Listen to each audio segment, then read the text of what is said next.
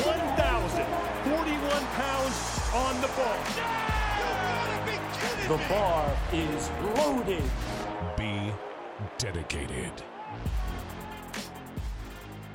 Hallo und herzlich willkommen zum Dedicated Sports Podcast.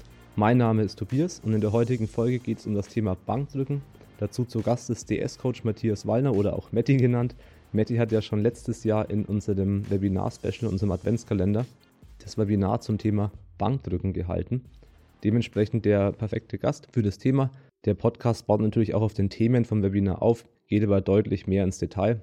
Alle, die dazu mehr zum Thema Bankdrücken, Technik, Trainingsplanung fürs Bankdrücken, unterschiedliche Griffweiten und so weiter lernen wollen, können sich jetzt die Podcast-Folge anhören. Wenn euch die Podcast-Folge gefallen hat, könnt ihr uns gerne eine 5-Sterne-Bewertung hinterlassen.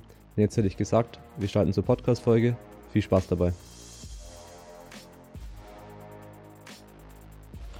Hallo, mein Name ist Matthias Wallner, auch Matti genannt. Ich bin unter anderem auch einer der Coaches bei Dedicated Sports. Ähm, die einen kennen mich vielleicht schon, ich stelle mich trotzdem nochmal kurz vor, ein paar Eckdaten. Ich trainiere jetzt ungefähr seit ja, zehn Jahren, kann man sagen. Ich bin jetzt 27 geworden, das heißt, ah, sind jetzt mittlerweile eigentlich schon elf, elf Jahre. Also mit 16 habe ich begonnen. Meinen ersten Kraft-3-Kampf-Wettkampf habe ich mit 18 gemacht. Das heißt, so nach ungefähr zwei bis drei Trainingsjahren. Habe dann auch eine Zeit lang ins olympische Gewichtheben hineingeschnuppert. Bin dann aber wieder eigentlich zum Kraft-3-Kampf gekommen, konnte dann auch äh, 2017 äh, bei der EM und WM der Junioren starten. Das war auch ein großer Traum von mir, einmal international zu starten. Den Traum hatte ich eigentlich schon gehabt, wie ich noch Fußball gespielt habe früher. ähm, ja, also soweit zu mir. Und ein Vögelchen hat mir gezwitschert, heute geht es ums Bankdrücken. Und rede ich natürlich sehr gern drüber. Genau. Ja, da der in Bankdrücken ja auch nicht so schwach ist, ist es natürlich ein passendes Thema hier. Ja, was ist deine Bestleistung im Bankdrücken? Also offiziell, offiziell sind es jetzt, äh, also im Wettkampf sind es 180 gewesen. Das war aber schon, muss ich sagen, 2017 sogar in einem genau. Bankdrückwettkampf bei der Staatsmeisterschaft im Bankdrücken äh, in Österreich. Ich bin äh, Österreicher. Ja. ähm, habe jetzt mittlerweile im Training zwar schon mehr gedrückt, aber das war auch ein langer Weg, sage ich jetzt einmal, dahin, weil ich halt doch auch, darum geht es ja auch heute, den ein oder anderen Fehler, sage ich jetzt einmal, auch gemacht habe oder auch sich die ein das ein oder andere Problem halt aufgetan hat, worüber wir heute auch sprechen wollen. Und man sieht eigentlich, okay, wenn einige Basics vielleicht nicht passen, dann kann es passieren, dass man zwar relativ schnell Fortschritte macht, aber diese Basis sich dann erst wieder arbeiten muss, damit man dann eben auch wieder darüber hinauskommt. Weil ja. dann eventuell sonst Verletzungen oder sonstige Probleme auftreten können. Ja, genau. Ich meine, in dem Kontext wäre es ja immer ganz interessant, deinen Werdegang zu hören. Also wann hast du mit dem Bankdrücken im Speziellen angefangen? Das kann ja zum Beispiel sein, dass du schon vor dem Kraft-3-Kampf mit dem Bankdrücken begonnen hast. War zumindest bei mir so. Äh, bei mir waren es, äh, wo ich, ich glaube, ich war 15, also vor 17 Jahren oder so. Und äh, bei dir weiß ich es jetzt nicht. Vielleicht willst du uns das mal kurz erzählen. Also bei mir war es auch mit 15-16, äh, irgendwo in dem Bereich. Ich weiß, dass es damals war, eben wie mein Papa, äh, der hat damals als Jugendlicher auch trainiert, ähm, hatte damals halt auch ein paar Handeln und so eine Handelbank und hat dann, wie ich eben 15 war, glaube ich, und kurz vor meinem 16. Geburtstag dann eine Handelbank vom Hofer gekauft und hat die bei uns zu Hause hingestellt. Ja, und dementsprechend bin ich dann immer wieder halt trainieren gegangen und Bankdrücken war eigentlich die erste Übung, die ich ausgeführt habe. Also ich habe Bankdrücken ausgeführt und Konzentrationscurls. Und das eigentlich. Alles mit einer SZ-Stange dann auch? Na, alles mit einer, also Konzentrationscurls waren immer mit der Kurzhandel. Ach so, mit Kurzhandel. Ja. Okay. Und äh, Bankdrücken. SZ jetzt geht er. Die habe ich leider nicht machen können damals noch. Und Bankdrücken habe ich eben ja ganz normales äh, Langhantelbankdrücken gemacht, wobei man sagen muss, was vielleicht ganz interessant ist, ich habe damals nur sehr, sehr enges Bankdrücken machen können. Also wirklich die ganzen Hater, die gegen Leute haten, die mit äh, großer Brücke und breiten Griff drücken. die hätten mich damals geliebt. also meine Griffbreite hat, war damals mehr als schulterbreit ist nicht gegangen und ich war damals noch nicht sonderlich breit. Das heißt, es war wirklich schmal. äh, weil wenn du, wenn du breiter gegriffen hast, dann hast du halt die Finger eingezwickt äh, bei der Handelablage und wenn ja, du versucht hättest, außerhalb dieser Handelablage zu greifen, äh, war es auch nicht möglich, weil die Handel damals noch so kurz war. Also äh, da, da habe ich nicht viel Spielraum gehabt und dementsprechend war ich eigentlich auch immer dann sehr, sehr lang beim Engbankdrücken eigentlich vergleichsweise stärker, als wenn ich breiter gegriffen habe. Und das habe ich eigentlich dann, das hat sich dann so, ja, ich kann mich erinnern, bei meinem ersten Wettkampf habe ich komplett, komplett Close Grip gedrückt. Das war eben bei meinem ersten Kraft-3-Kampf, das war eben dann 2012. Ähm, und dann nach und nach bin ich irgendwann draufgekommen, okay, beim Bankdrücken kann man auch breiter greifen. Oder wenn ich dann gewisse Videos gesehen habe, habe ich gesehen, okay, die drücken breit und haben doch so eine, manche dann so eine ausgeprägte Brücke. Damals ist eines der ersten Videos, und da habe ich mir damals gedacht, was ist das? Das ist ja kein Bankdrücken. Äh, war vom Eddie Berglund. Ich glaube, da hat er damals 150 auf ein paar Wiederholungen gedrückt. Und ich habe mir gedacht, der hat ja gar keinen Weg. Und dann habe ich nach und nach halt auch versucht, ähm, so eine Brücke zu lernen und halt auch auf diesen breiten Griff umzusteigen. Und dann, das habe ich dann auch getan. Es hat zwar, also es ist, das muss man gleich einmal fairerweise vorweg sagen, es ist nicht so, weil viele Leute sagen, ja, mit dem breiten Griff und der geringen Roam, da könnte ich auch so viel drücken. Also es ist auch, da ist spezifisches Training notwendig. Das ist halt eine perfektionierte Technik, äh, die das Regelwerk ja. halt erlaubt. Aber das ist auch nicht so, ich drücke sofort mehr.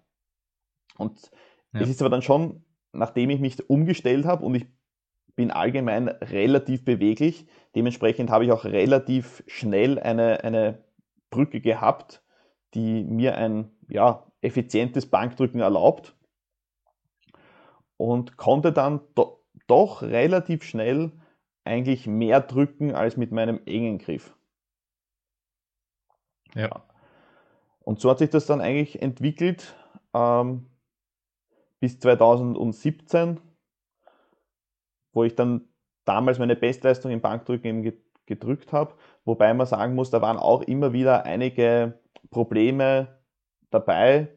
Ähm, mit der Schulter hatte ich einmal Probleme. Ich glaube, ich hatte auch einmal, einmal habe ich auf jeden Fall auch mit der Brust Probleme gehabt. Also das war nicht nur ein, ein Auf, sondern es war ein Auf und Ab bis, bis 2017, sage ich jetzt einmal.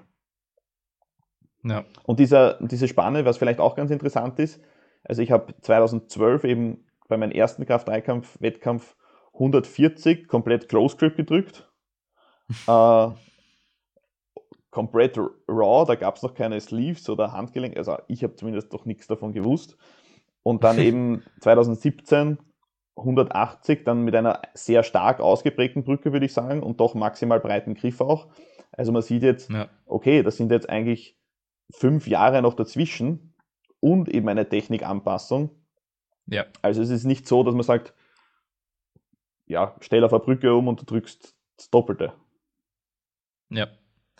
Nee, das musste ich auch erst lernen als Coach, weil für mich ist es zum Teil so, wenn ich da mit Brettern meine Range of Motion reduziere, dann geht gefühlt ähm, ein Vielfaches, beziehungsweise es geht immens nach oben. Aber dann habe ich auch kennengelernt, dass es bei anderen Athleten teilweise gar nicht passiert. Teilweise sogar die Leistung reduziert wird. Äh, und ich bin extrem stark, wenn ich eben die Range of Motion reduziere oder im oberen Bereich jetzt einfach mal. Und wahrscheinlich auch werde ich, würde ich schaffen, eine gewisse Brücke zu machen, dann wäre ich auch wahrscheinlich im Wide Grip deutlich stärker. Also oftmals ist es ja die Kombination erst aus einem weiteren Griff und der Brücke und dass man eigentlich, eine, wenn man nicht so eine gute Brücke hat, mit einem engeren Griff besser fährt, weil man unten sonst nicht rauskommt. Äh, und das ist bei mir auch so, dass ich äh, meine, also meine BWS ist jetzt nicht so hypermobil und da müsste ich viel Arbeit reinstecken, um mit einem weiten Griff dann deutlich mehr zu drücken. Ich glaube, derzeit ist es so, dass es ungefähr ähnlich wäre äh, bei den zwei Griffen. Aber ich habe es dann beim, bei einer Athletin beziehungsweise bei Lea kennengelernt, ähm, wo ich dann sehr genau testen konnte, weil ich immer mit ihr trainiert habe, dass halt da keinerlei Performance-Zuwachs ist, wenn sie dann weniger Range of Motion hat. Ja, auch bei verschiedenen Griffen zum Teil nicht. Und ja, da muss man wirklich sagen, es geht nicht einfach bei jedem Athleten hier Range of Motion reduzieren, Griff breit und zack, du bist der beste Bankdrücker. Äh, der Sticking Point kann sehr verschieden sein und es ist natürlich viel technische Anpassung. Ja. Und dann ist halt die Frage, lohnt sich die Arbeit reinzustecken bei manchen Athleten?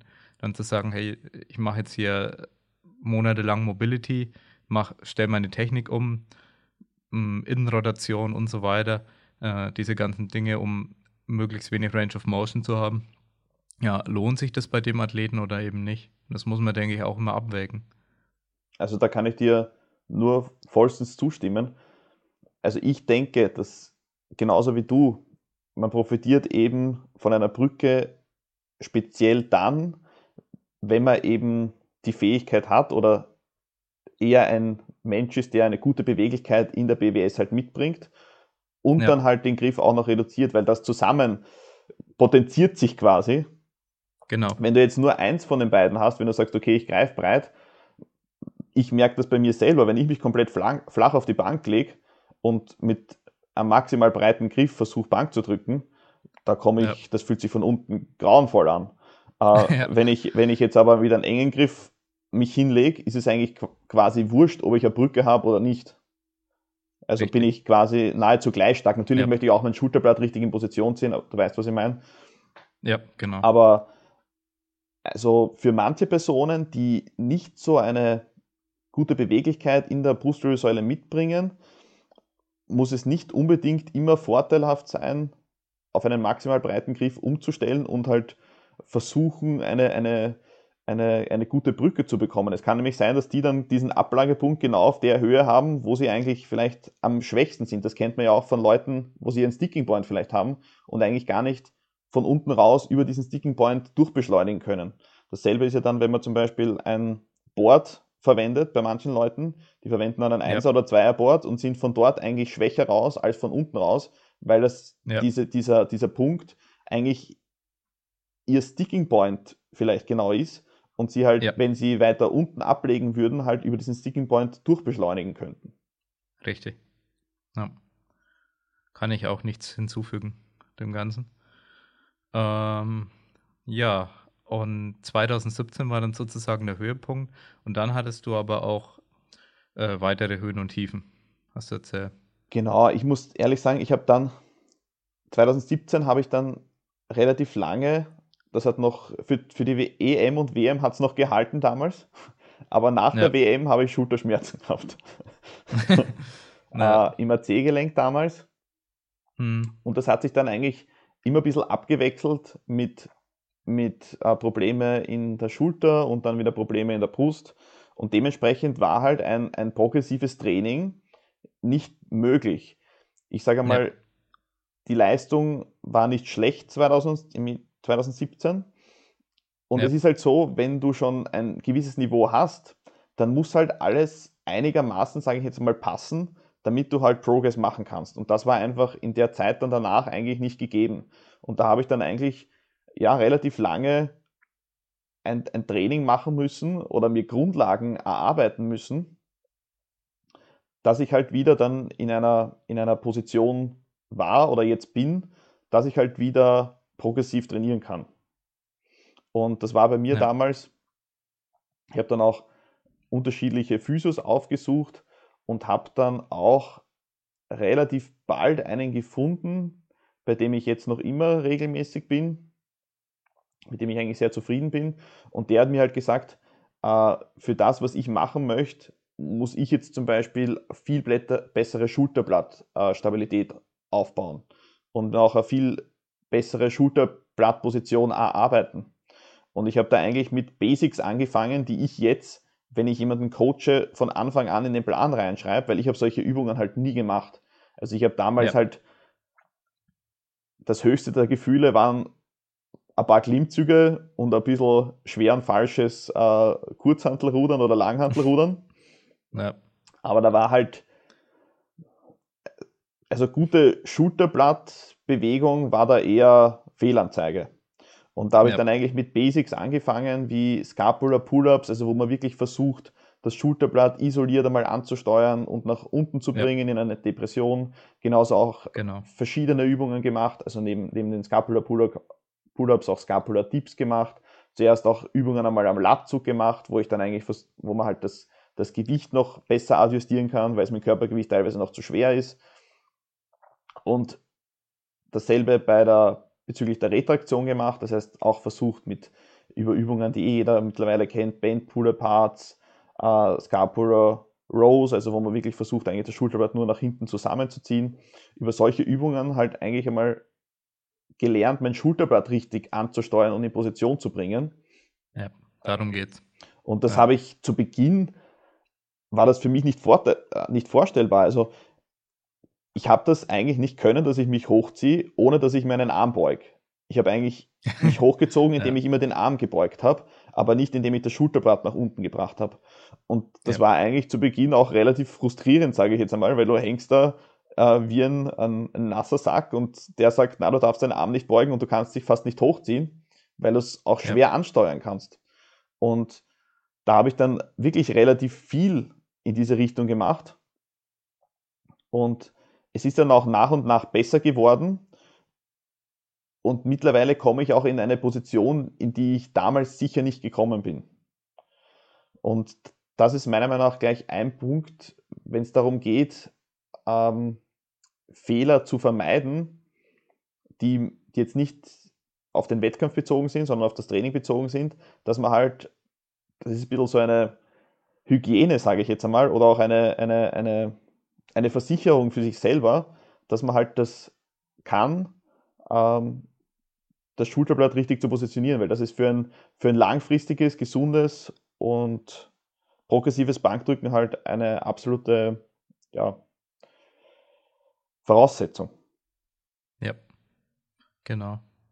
Nee, also kann ich auch nur beistimmen dem Ganzen. Ich mache das zum Beispiel auch regelmäßig, wenn ich mich aushänge, auch ein bisschen als Mobility-Übung für die Brust und Latz und dann zusätzlich mache ich dann teilweise hinten dran Scapular Pull-ups, einfach um auch diese Ansteuerung immer wieder zu trainieren. Und ja, natürlich, wenn man, es geht darum, dass man sich nicht in der Luft befindet. Wenn ich jemanden die Positionierung der Schulterblätter zeige, er sitzt auf der Bank. Ja, er liegt nicht, er sitzt auf der Bank. Und dann äh, sage ich, ja, bring jetzt mal äh, das Schulterblatt nach oben, also shruggen, dann nach hinten und dann nach unten. Ja, und dann sage ich, diese Position willst du halten.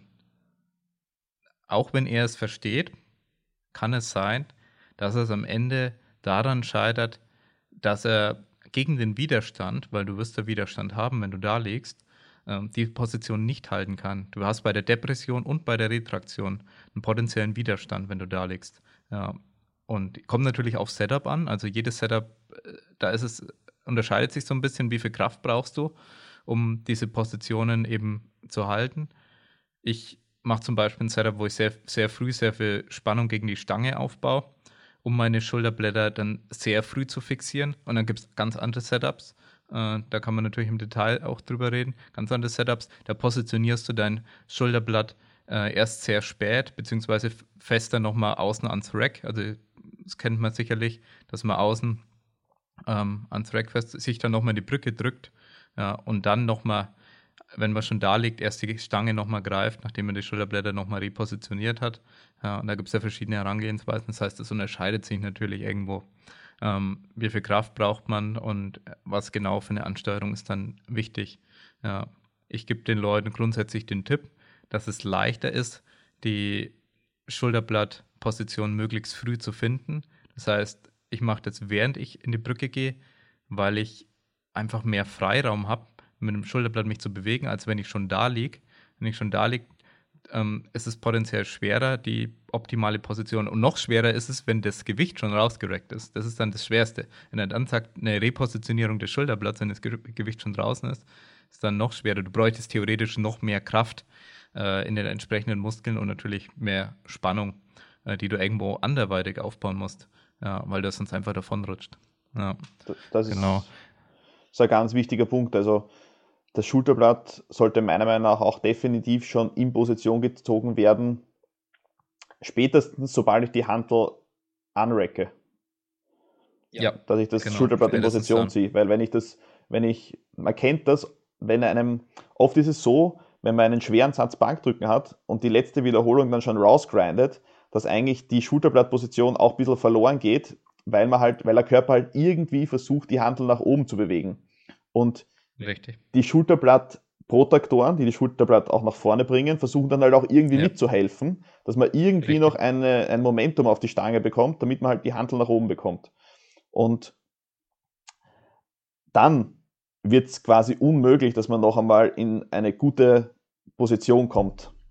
Und dementsprechend ja. ist es auf jeden Fall mega wichtig, dass die Retraktion und die Depression während dem Bankdrücken eigentlich nicht verloren geht. Das ist, und ich bin einfach nicht frei beweglich auf der Bank. Meine Schulterblätter müssen dann gegen die Reibung auch noch ankämpfen, genau. sage ich jetzt einmal. Ja. Bei einem Liegestütz wäre es wurscht. Bei einem Liegestütz kann er mich ohne, ohne weiteres in der obersten Position fest rausdrücken. Und da ist es eigentlich auch gewollt. Aber beim Bankdrücken ja. ist das so nicht möglich. Wenn ich eine stärkere Brücke habe und sehr hoch am, am, am oberen Rücken aufliege, dann sind die Schulterblätter natürlich freier beweglich, als wenn ich jetzt flach liege. Aber trotz dessen ähm, sollte es, wenn möglich, immer fixiert bleiben. Ja. Nee, da hast du auf jeden Fall recht. Also man muss möglichst früh, wie gesagt, die Schulterblattposition versuchen zu finden. Und ja, dann versuchen diese Position zu halten. Und warum es im Wettkampf erstens oder warum viele denken könnten, es ist gar nicht so wichtig, die Position zu halten, aber es am, am Ende doch wichtig ist, ist der Trugschluss, du machst ja im Wettkampf nur eine Wiederholung. Das heißt, du könntest jetzt davon ausgehen, naja, ist ja eh egal, danach machst du ja keine Rep mehr. Das heißt, du brauchst ja dann keine Spannung mehr, sobald du die rausgedrückt hast.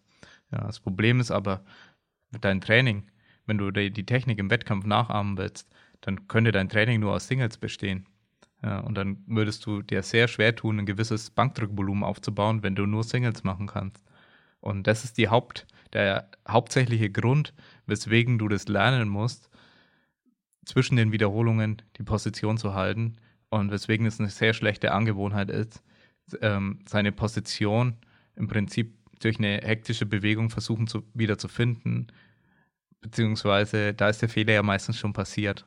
Ja, also wenn man Athleten sieht, die ihre Schulterblätter dann vor der Wiederholung nochmal so zusammenziehen, dann heißt es ja eigentlich, dass davor die Schulterblätter nicht in, in der Position fixiert waren.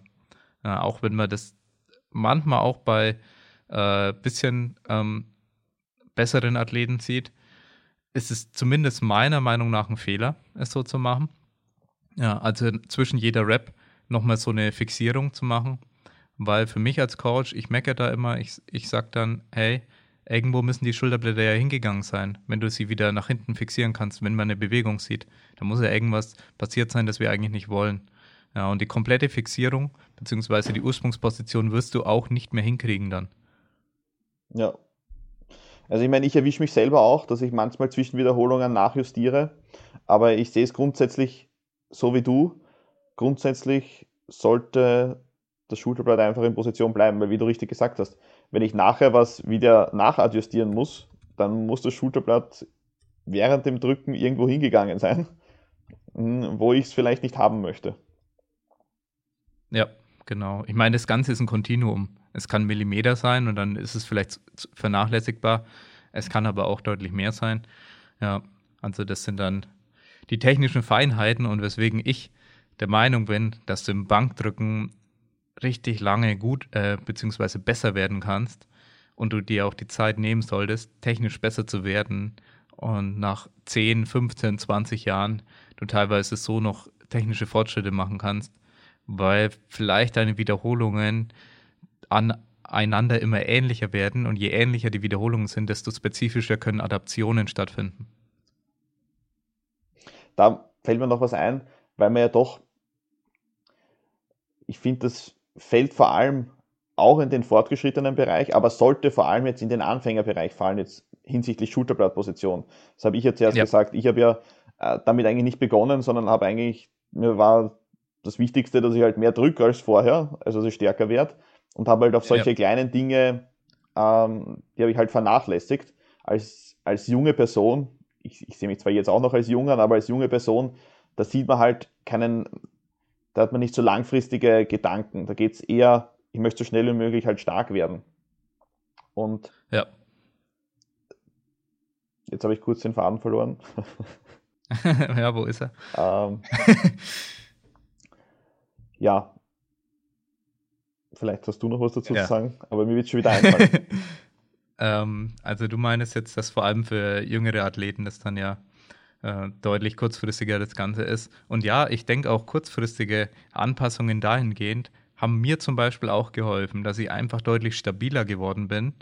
Das heißt, ja, wie wenn ich mich dann plötzlich auf die, auf die Bank festgeschnallt hätte und weniger links, rechts, vorne, hinten äh, am Schwanken bin die ganze Zeit und die Stange ist schief und ja, wobei ähm, bitte nicht zu korrekt sein, wenn eine Stange mal schief ist, weil viele Leute grundsätzlich ein bisschen asymmetrisch aufgebaut sind und eine schiefe Stange heißt nicht unbedingt, dass es eine schlechte Technik ist. Ähm, also bitte nicht durchdrehen, wenn die Stange e-, in irgendeine Richtung minimal asymmetrisch ist. Das heißt, nach vorne äh, ein bisschen schief wird oder eben äh, sei es auch, dass das eine Schulterblatt minimal mehr in der Retraktion ist. Ähm, wir sind keine komplett symmetrischen Wesen und ähm, muss man immer mit, mit Vorsicht ge genießen. Wenn es aber komplett alles krumm und schief ist und sich vor allem immer ändert, darum geht es eher, wenn es immer komplett anders schief ist, dann solltest du eher an deiner Technik arbeiten, als wenn du immer die gleiche Schieflage hast, ähm, die in manchen Fällen vielleicht auch ein Problem ist, aber in vielen Fällen eben auch nicht. Ja. Das ist sicher auch ein wichtiger Punkt, dass man da einfach individuell entscheidet und einfach sagt, okay, wird es, bleibt es gleich, wird es schlimmer, sich darüber Gedanken macht, okay, kann ich es vielleicht beheben, ähm, eventuell könnte es zu einem Problem werden. Da muss man halt dann abwägen. Aber was ich noch, jetzt ist wieder gekommen, was ich sagen wollte. Ich sage es jetzt gleich, bevor ich es vergesse. Es ist einfach wichtig, und das würde ich allen mitgeben, die allgemein mit Kraft-3-Kampf anfangen, nicht zu hudeln. Also, weil sowohl das Schulterblatt, dass man dann irgendwie mit einer ruckartigen Bewegung versucht, irgendwie die Hand so schnell wie möglich nach oben drückt, das Schulterblatt verloren geht und dann wieder versucht, irgendwie das Schulterblatt nach hinten zu ziehen. Und dasselbe gilt für, für die Pausen an den Umkehrpunkten. Also ich habe unheimlich gute Erfahrungen gemacht, dass wenn, dass man mit Anfängern ähm, man kennt es heutzutage unter 3-Count Pause Bench oder 2-Count Pause Bench oder Tempo Bankdrücken, dass man halt Kadenzen ja. einbaut, dass man halt bewusst diese Umkehrpunkte betont, sowohl vor allem den, den Umkehrpunkt auf der Brust, dass man auch lernt, das ist nämlich auch ein wichtiger Punkt, wo lege ich die Handel ab. Ja. Ähm, und dass diese ja, Punkte gezielt halt trainiert werden. Ja, Nee, also sehe ich eins zu eins genauso. Ich habe aufgehört, Anfängern, in Anführungszeichen Anfänger, weil das meistens sind keine richtigen Anfänger, sag mal, Leuten, die jetzt vielleicht noch nicht jahrelang KDK machen, da fange ich oft an, auch eben zu sagen, ja, Touch and Go machen wir vielleicht gar nicht erstmal, äh, auch wenn das vielleicht ab und an mal eine Variation zusätzlich sein kann, was einige Coaches verwenden, ich zum Teil auch. Aber damit ich wenn ich bei jemandem sehe, er kann die Konzentrik von der Exzentrik nicht zu 100% unterscheiden, dann fange ich gar nicht an, drüber nachzudenken, Touch-and-Go-Mensch reinzutun. Und erst wenn da, diese Fähigkeit grundsätzlich da ist, ähm, dann wird zwar teilweise sein Touch-and-Go schlechter, aber das ist nicht schlimm. ähm, wenn die Fähigkeit grundsätzlich da ist, dann fange ich an, solche Variationen, zum Beispiel für Volumen 10er, kann man auch dann Touch-and-Go machen. Er, er versaut sich dann nicht mehr die Technik damit, weil er eigentlich dann schon, auch wenn die Sekunde vielleicht nur eine Millisekunde ist, äh, die Pause nur eine Millisekunde stattfindet, er kann trotzdem im Kopf die Bewegung unterscheiden, die Exzentrik und Konzentrik. Und ein Touch and Go schaut plötzlich ganz anders aus. Wenn du bei einem, als sagen wir auch im McFit, bei irgendeinem Anfänger random äh, beobachtest, wie er Touch and Go macht, du kannst nicht sagen, wann die Bewegung aufhört und wann sie anfängt.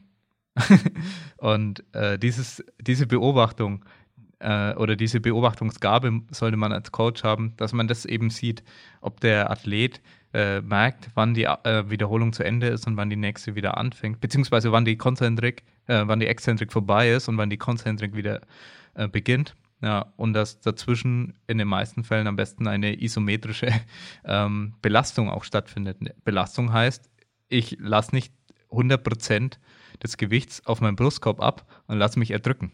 Ja, das ist äh, kein Pause Bench.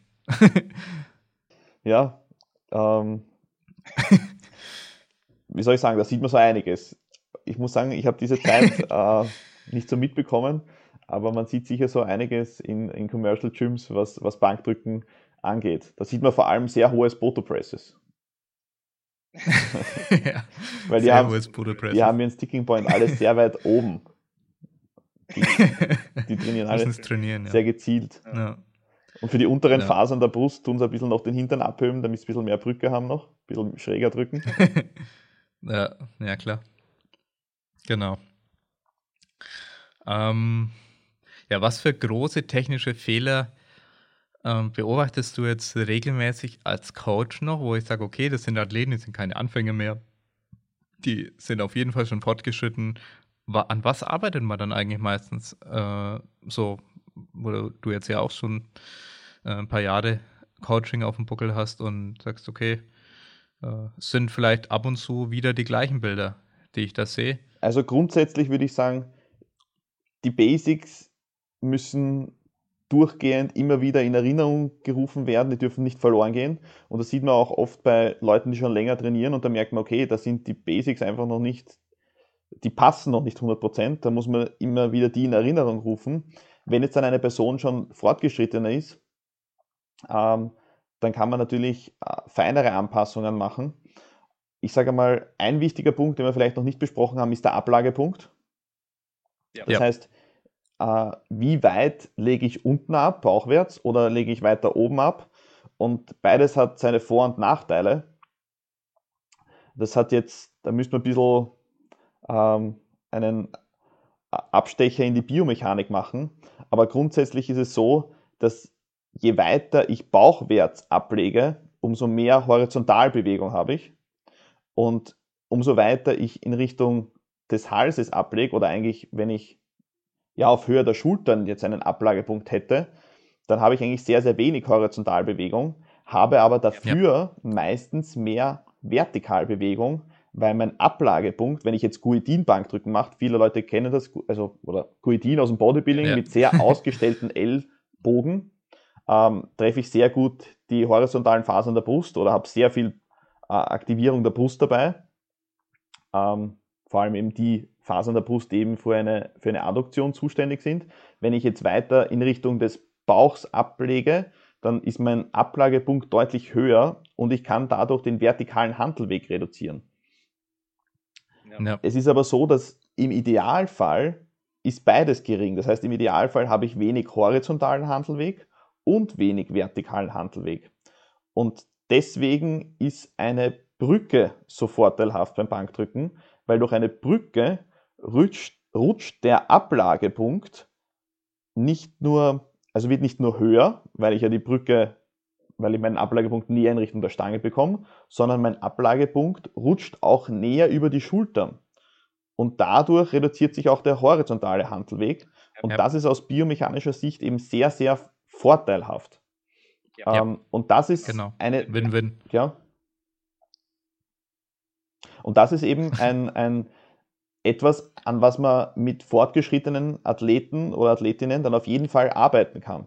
Und das ist halt dann immer ein bisschen so ein, so ein Abtasten. Okay, da kann man vielleicht noch ein bisschen mehr, falls der, die Person das irgendwie mitbringt, dass man halt an der Mobilität noch mehr arbeiten kann, dann kann man das trainieren.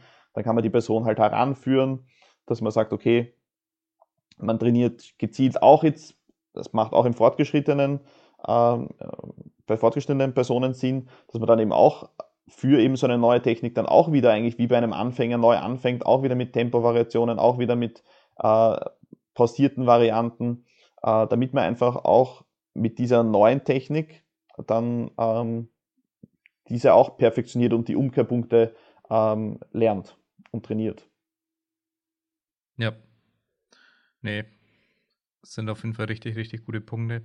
Ich glaube, was man auch noch ähm, Themen ähm, oder in diesem Kontext mit erwähnen könnte, ist, ist natürlich Füße, dass du da natürlich dann auch sehr viel machen kannst, was dann wiederum die Brücke und Ablageposition beeinflussen kann. Und da geht es dann auch um Nuancen. Also der Athlet ist schon fortgeschritten. Ähm, jetzt suche ich eine optimalere Fußposition, damit ich mehr Spannung aufbauen kann, vielleicht eine höhere Brücke und kann, okay, was für Risiken können da entstehen? Okay, es kann sein, dass seitlich der Fuß abhebt, dass der hinten abhebt, die Hits okay, dann muss ich mich rantasten. Wie, wie, weit kann ich jetzt die Füße nach hinten? Und das ist so ein, so ein ewiger Prozess der kleinen Op Optimierungen, die man da oft hat mit Athleten.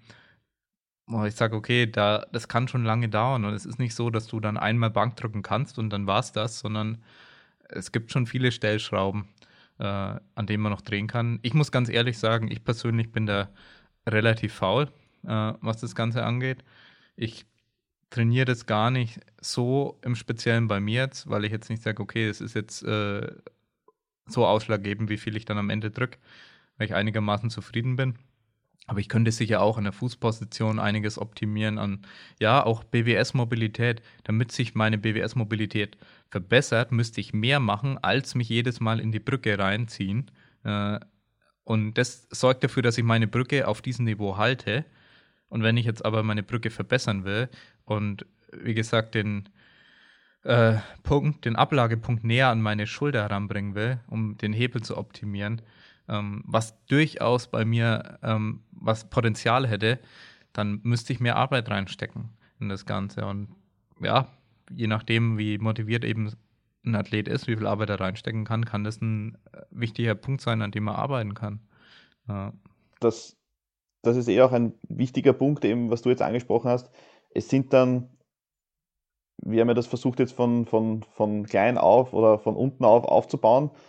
Äh, die Basics müssen sicher vorhanden sein und dann kann man halt an kleinen Stellschrauben noch, noch drehen, um halt äh, sich noch zu verbessern. Aber das sind jetzt dann auch nicht mehr Riesensprünge, sondern sind halt Nuancen. Äh, für den einen ja. passt der die Fußposition besser, für den anderen passt die Fußposition besser, für den einen passt der Griffbreite, die Griffbreite besser ähm, der Ablagepunkt besser. Und das muss man sich dann halt anschauen und das ist dann eigentlich eher ein Prozess. Da kann man jetzt auch keine allgemeinen Empfehl Empfehlungen abgeben, sondern das muss man sich halt dann für jeden ja. Athleten und jede Athletin dann äh, selbst anschauen. Grundsätzlich vielleicht noch, weil Leg Drive sicher schon ein wichtiger Punkt ist, einfach um halt diese Körperspannung aufzubauen, die man ja auch eigentlich dann für die ja. Brücke auch benötigt, ist ein Cue, mit dem ich ganz gute Erfahrungen gemacht habe, dass sich die Personen über die Fersen, weil die Fersen eben auch dazu verleihen oder oft abheben und das eben ein, ein, ein, ein Problem sein kann für gültige Versuche, ja, ja. woran wir vielleicht später mhm. noch zu sprechen kommen, dass man sich über die ja. Fersen auf die Schultern drückt und zwar den höchstmöglichen Punkt eigentlich bei den Schultern, dass du halt diese, diese, diese Brückenspannung so gut wie möglich halt aufbauen kannst. Ähm, auch bei, beim, beim Fuß äh, beim Schuhwerk kann man auch überlegen, was ist da besser geeignet, flache Schuhe oder Schuhe mit Keil. Aus meiner Erfahrung, Personen, die jetzt eine gute Sprunggelenksmobilität mitbringen und den Fuß eigentlich sehr weit ähm, nach hin, hinten positionieren können, ohne dass dabei die Ferse abhebt, sind, finde ich, mit einem flachen Schuh eigentlich sehr gut beraten. Personen, die da eine schlechtere Mobilität mitbringen, für die macht vielleicht ein Keilschuh Sinn, weil sie dadurch auch den Fuß weiter nach hinten bringen, ohne dass aber eben die Ferse vom Boden ja. abhebt. Das ist ein richtig guter Punkt, ja, dass man dahingehend auch theoretisch, wenn man sich nicht sicher ist, weil man vielleicht dann noch nicht so genau darauf geachtet hat, auch eine Messung machen kann. Also meistens macht man es isoliert, damit man andere Faktoren ausschließen kann ähm, hatten wir auch schon im Podcast mit Jan dann, der dann in, in, der Zwischenzeit vielleicht schon draußen ist, in einer ähm, halbknienden Position, also Half-Kneeling Position nennt man das oft, und dann an, an die Wand, ähm, also am besten ohne Schuhe vor einer Wand und dann schauen, wie weit kannst du weg sein, ähm, um trotzdem mit den Knien noch an die Wand zu kommen, wenn du das Knie nach vorne bringst in dieser halbknienden Position und im, im Stehen sorgt es meistens ähm, zu Ausweichbewegungen, weswegen es manchmal nicht ganz so genau ist, weil teilweise sieht man nicht, inwiefern man seitlich abhebt, äh, schief ist oder hinten an der Ferse abhebt, äh, weswegen da oftmals diese Position verwendet wird. Da kann jeder an sich selbst mal checken, okay,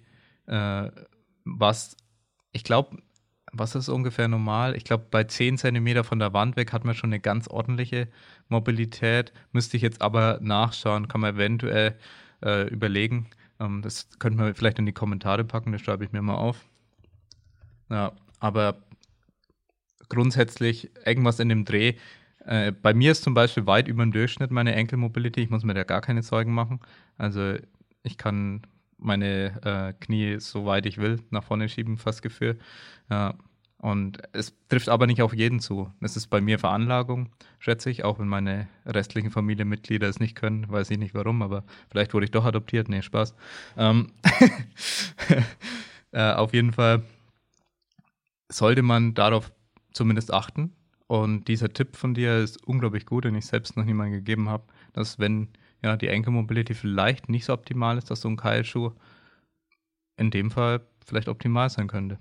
Da ein, ein Punkt noch dazu. Ich persönlich drücke, das ist, ich muss ehrlich sagen, ich glaube, ich war da einer der ersten, der das gemacht hat.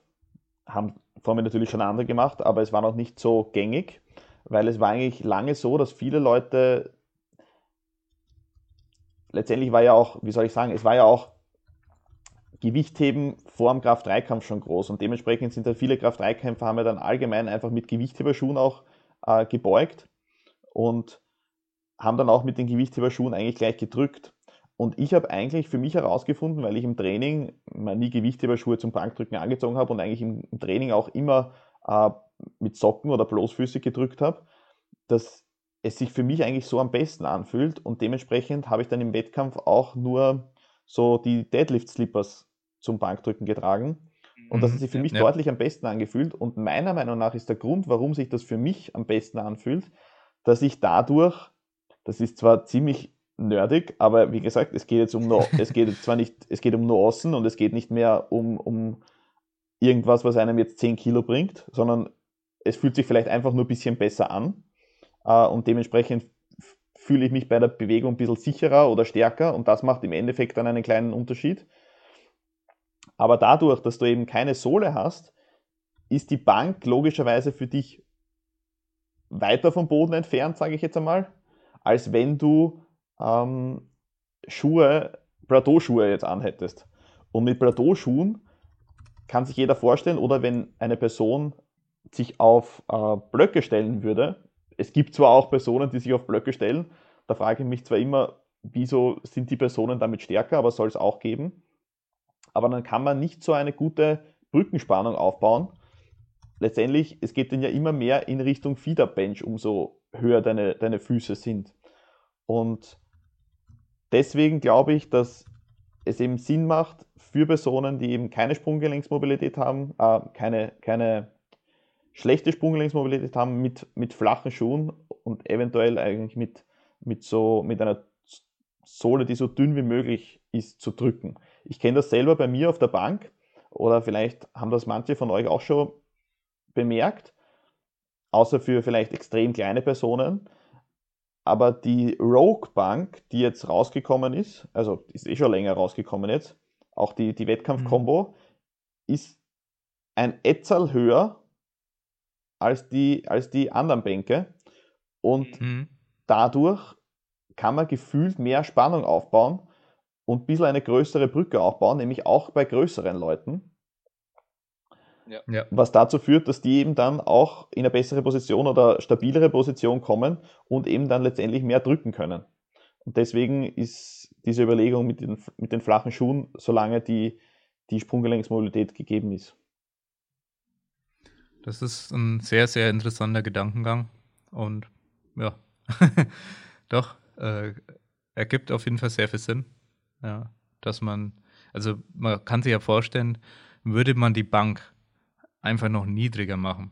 Ja, was passiert dann? Kann man sich versuchen, biomechanisch vorzustellen, dass du dann irgendwann ziemlich awkward auf der Bank liegen wirst. Ja. Dann kannst du dir vorstellen, was, wie fühlt sich das für einen großen Menschen an auf dieser Bank, auf der halt auch Frauen, die 1,50 Meter groß sind, liegen. Ja. Ja, das ist wieder eine Relationssache. Genauso wie das äh, mit der Griffweite dann äh, beim Bankdrücken eine Relationssache ist, dass das kompletter Unfug eigentlich ist, dass äh, Sarichev äh, hier, der gefühlt zwei Meter breit ist, nicht breiter greifen darf als eine 47 Kilo Frau. Ähm, und für ihn das irgendwie Close Grip Bankdrücken ist. Und die 47 Kilo Frau, ja, äh, schaut aus wie eine Artistin. Ähm, ja, wenn sie das Ganze macht. Genau. Und ja, es ist, es ist immer eine Relationssache und es ist sehr interessant, immer wieder darauf einzugehen. Ja, weil das vergisst man bei so vielen Dingen, ist ja beim Kreuzheben dann genauso. Nur, was, was ich ganz interessant finde, beim Kreuzheben könnte man ja denken, dass große Leute benachteiligt sind, aber das sind meistens die Leute, die am meisten heben und sich am, meistens tendenziell am leichtesten tun. Äh, es, es ist eher eine Ausnahme, also es kommt immer auf die Proportionen stark an, aber es gibt dann auch Ausnahmen, die sind klein und sind richtig gut und richtig effizient im Heben. Aber in den meisten Fällen bringt es dir vor allem innerhalb einer Gewichtsklasse überhaupt gar keinen Vorteil. Und innerhalb einer Gewichtsklasse sind es zu über 90 Prozent die Leute, die größer sind, die am Ende mehr heben, obwohl sie eigentlich sich weiter runterbücken müssen zur Stange. Es ist meiner Meinung nach halt damit, das geht damit einher, dass größere Personen auch oft längere Gliedmaßen haben und das fürs Kreuzheben ja, oft ja. nicht unvorteilhaft ist, weil längere Arme, naja, muss ich weiter weniger hochheben, auch wenn ich mich vielleicht weiter runterbucken muss, wobei die muss ich auch dann ja, weniger, nicht ganz, nicht, ganz, nicht wirklich, nicht, nicht wirklich eigentlich weiter runterbücken. Und auch längere Beine sind meistens auch kein Nachteil jetzt, weil ein Verhältnis meistens der Oberkörper kürzer ist und einfach der Lastarm aufs Hüftgelenk geringer ist und das Hüftgelenk Richtig. einfach ja doch äh, sehr markant ist, wenn es ums Kreuzheben geht oder die Hüftstreckung. ja, genau, so kann man es auch ausdrücken. ja. Nee, ist sehr gut zusammengefasst, äh, biomechanisch, was da eigentlich passiert bei großen Menschen im Vergleich zu kleinen, äh, vor allem dann innerhalb einer Klasse. Ja, und weil man denkt immer, Größe ist so eine absolute Sache, aber ist immer nur in Bezug auf, okay, wie lang ist dein Arm? Bist du dann groß oder bist du nicht groß? Ja, und wenn jemand einen Arm hat, der, sagen wir, eigene Randomzahl 80 Zentimeter lang ist, ähm, dann kommt es darauf an, wie groß äh, oder wie hoch ist sein, äh, seine Kopfhöhe, was man normalerweise als Körpergröße beschreibt. Dann muss man das Ganze wieder in Relation setzen. Ja. Und das sind die Dinge, die man immer so ein bisschen außer Acht lässt. Aber dann, wenn man ein bisschen mehr ins Detail gehen will und dann, ja, für uns, die jetzt äh, über Themen auch im Detail mal reden wollen oder die Coaching, äh, Coachings machen mit Athleten, die dann doch schon relativ fortgeschritten sind, da muss man dann solche Details, glaube ich, oftmals mit einbeziehen und darf sich nicht auf diese absoluten Angaben verlassen, wie, ja, wie, wie breit greifst du? Maximal breit, okay, cool, passt. Also es wirkt sich aufs Programming aus. Wenn du einen langen Arm hast und du greifst breit, ist es ein ganz anderes Programming, meiner Meinung nach, dahinter, wie wenn jemand kurze Arme hat und breit greift. Ja, ja kann, ich, kann ich nur so zustimmen. Ja. Ich glaube, hast, hast du nochmal technisch einen Punkt oder wollen wir Richtung Judging? Ein Punkt vielleicht noch, den man noch anführen könnte, wäre dieser der Handelweg, wie der Handelweg beim Bankdrücken aussehen sollte. Ja, ähm, ja genau. genau. Grundsätzlich. Hattest du in deiner Präsentation auch gut beschrieben, genau, die wir nochmal hier drin. verlinken dann. Also wenn man das genauer sich anschauen möchte, ist es natürlich mit, mit äh, Videomaterial dann besser, als jetzt nur in dem Format jetzt, als Podcast. Aber grundsätzlich sollte der Handelweg, oder man hört oft den Cue zum Kopfdrücken oder man hört oft die Konzentrik, in der, in der Konzentrik sollte der Handelweg J-förmig aussehen. Und da fragt man sich, okay, warum ist das so? Und das ist einfach nur aufgrund dieser Tatsache so, dass das eben, dass man dadurch in eine mechanisch bessere und vorteilhaftere Position kommt. Und das habe ich jetzt zuerst schon ähm, ange, angesprochen, dass es eben so ist, dass es sehr vorteilhaft ist, wenn man wenig Horizontalweg hat und gleichzeitig wenig äh, Vertikalweg. Und durch eine J-Kurve kann man das irgendwie versuchen, beides miteinander zu vereinen. Das heißt, dadurch, dass wenn ich die Handel komplett vertikal hinablassen würde, dann habe ich zwar eben wenig äh, Horizontalweg oder keinen Horizontalweg, aber sehr, sehr viel Vertikalweg. Wenn ich die Handel jetzt weiter unten ablege, dann habe ich mehr Horizontalweg, aber eben weniger Vertikalweg damit ich das eben dann ausnutze, dass ich wieder in die Position komme, wo ich eigentlich direkt über den Schultern drücke, versuche ich von unten weg gleich in Richtung der Schultern zu drücken und dann bekomme ich eben diese J-Kurve zusammen.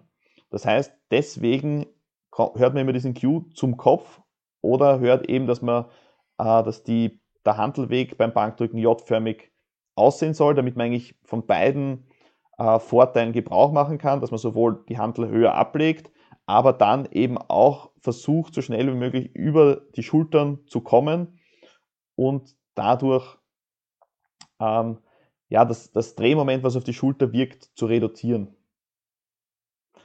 Aber für alle, die sich das vielleicht genauer anschauen wollen, äh, am besten in der Präsentation machen, da ist das doch ja, ein bisschen ja. deutlicher. Die verlinken, die verlinken wir. Ja. ja. Die verlinken, die verlinken wir hier nochmal, die ist ja inzwischen auf YouTube. Aber ansonsten denke ich, können wir, weil wir haben ja noch einen Punkt, über den wir sprechen wollen, oder noch weitere Punkte, über die wir sprechen wollen, aber ein Punkt ist auf jeden ja. Fall, wie man das Judging im Wettkampf ähm, Kampfrichtern und Kampfrichterinnen im Bankdrücken leichter machen kann. Ja, ja. genau. genau. Vielleicht willst, Vielleicht du, willst da du, da gleich anfangen, anfangen oder? Ich kann gleich anfangen. Ich habe mir dazu die folgenden Überlegungen gemacht. Ähm, ich finde Punkte, die etwas unterschiedlich gejudged werden, wobei ich auch sagen muss, dass ich finde, dass es immer besser wird. Also wie ich mit Kraft-3-Kampf angefangen habe, da warst du auf dem einen Wettkampf und da hast gefühlt als Recon Pause gemacht beim Bankdrücken und beim anderen Wettkampf hast Touch and Go Bankdrücken gemacht. Also das ist meiner Meinung nach mittlerweile nicht mehr so. Also das gleicht sich mittlerweile immer mehr an. Aber es ist sicher so, dass die Kommandos, einfach weil sie halt durch Menschen gegeben werden, sicher ein bisschen variieren voneinander in der Länge, bis ich mein Startsignal kriege, bis ich mein Presssignal bekomme. Äh, das Rake-Signal sollte normalerweise dann eh wurscht sein, außer mir ist schon schwindlig. Aber grundsätzlich, ähm, die Kommandos variieren sich ein bisschen. Und was auch sehr schwierig ist zu judgen, sind Abwärtsbewegungen. Da, das sieht man eh oft, dass man da, dass sich da, dass dann Leute Versuche ungültig bekommen, wo man denkt, okay, was war denn da los? Ähm, ich muss auch ehrlich sagen, der Meinung bin ich, du sicherlich auch, im Zweifelsfall auf jeden Fall für den Athleten. Also wenn ein, ein, eine Person ja. eine minimale Abwärtsbewegung hat,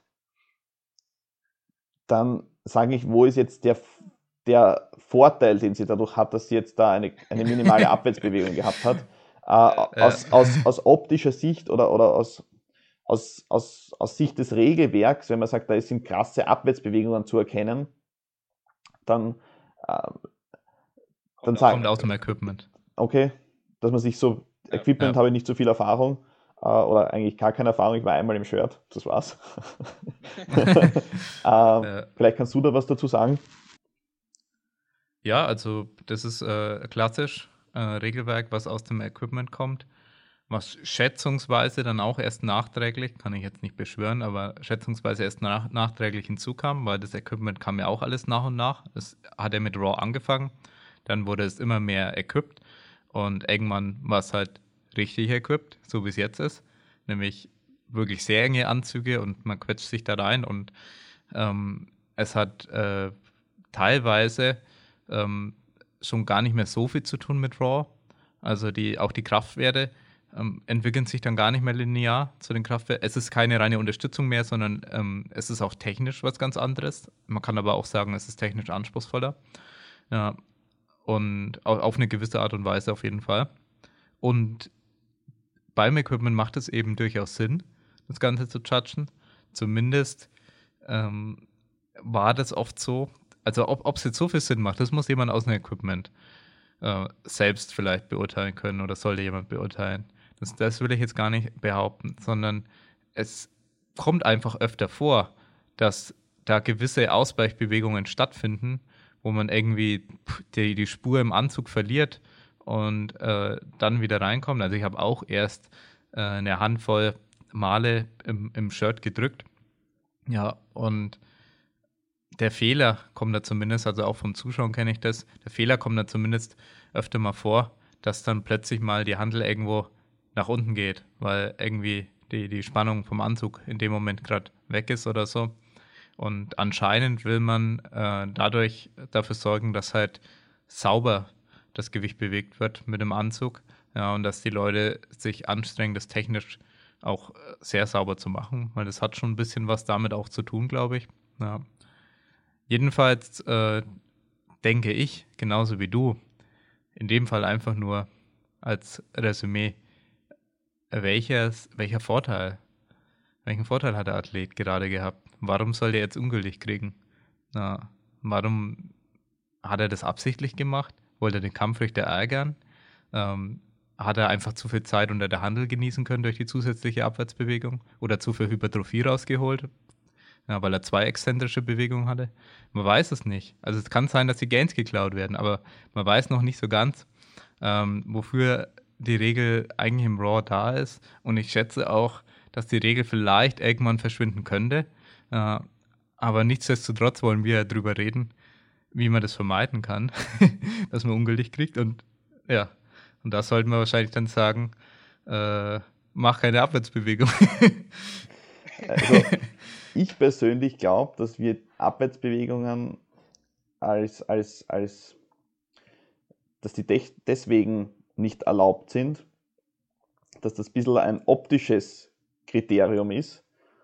Ähm, man kennt das vielleicht aus dem olympischen Gewichtheben und da ist kein Nachdrücken erlaubt. Das heißt, Nachdrücken ist, wenn ausgestoßen wird oder auch wenn, wenn, wenn auch gerissen wird, dass genau. die. El, der Ellbogen kurz nachgibt und du dann eigentlich nochmal rausdrückst.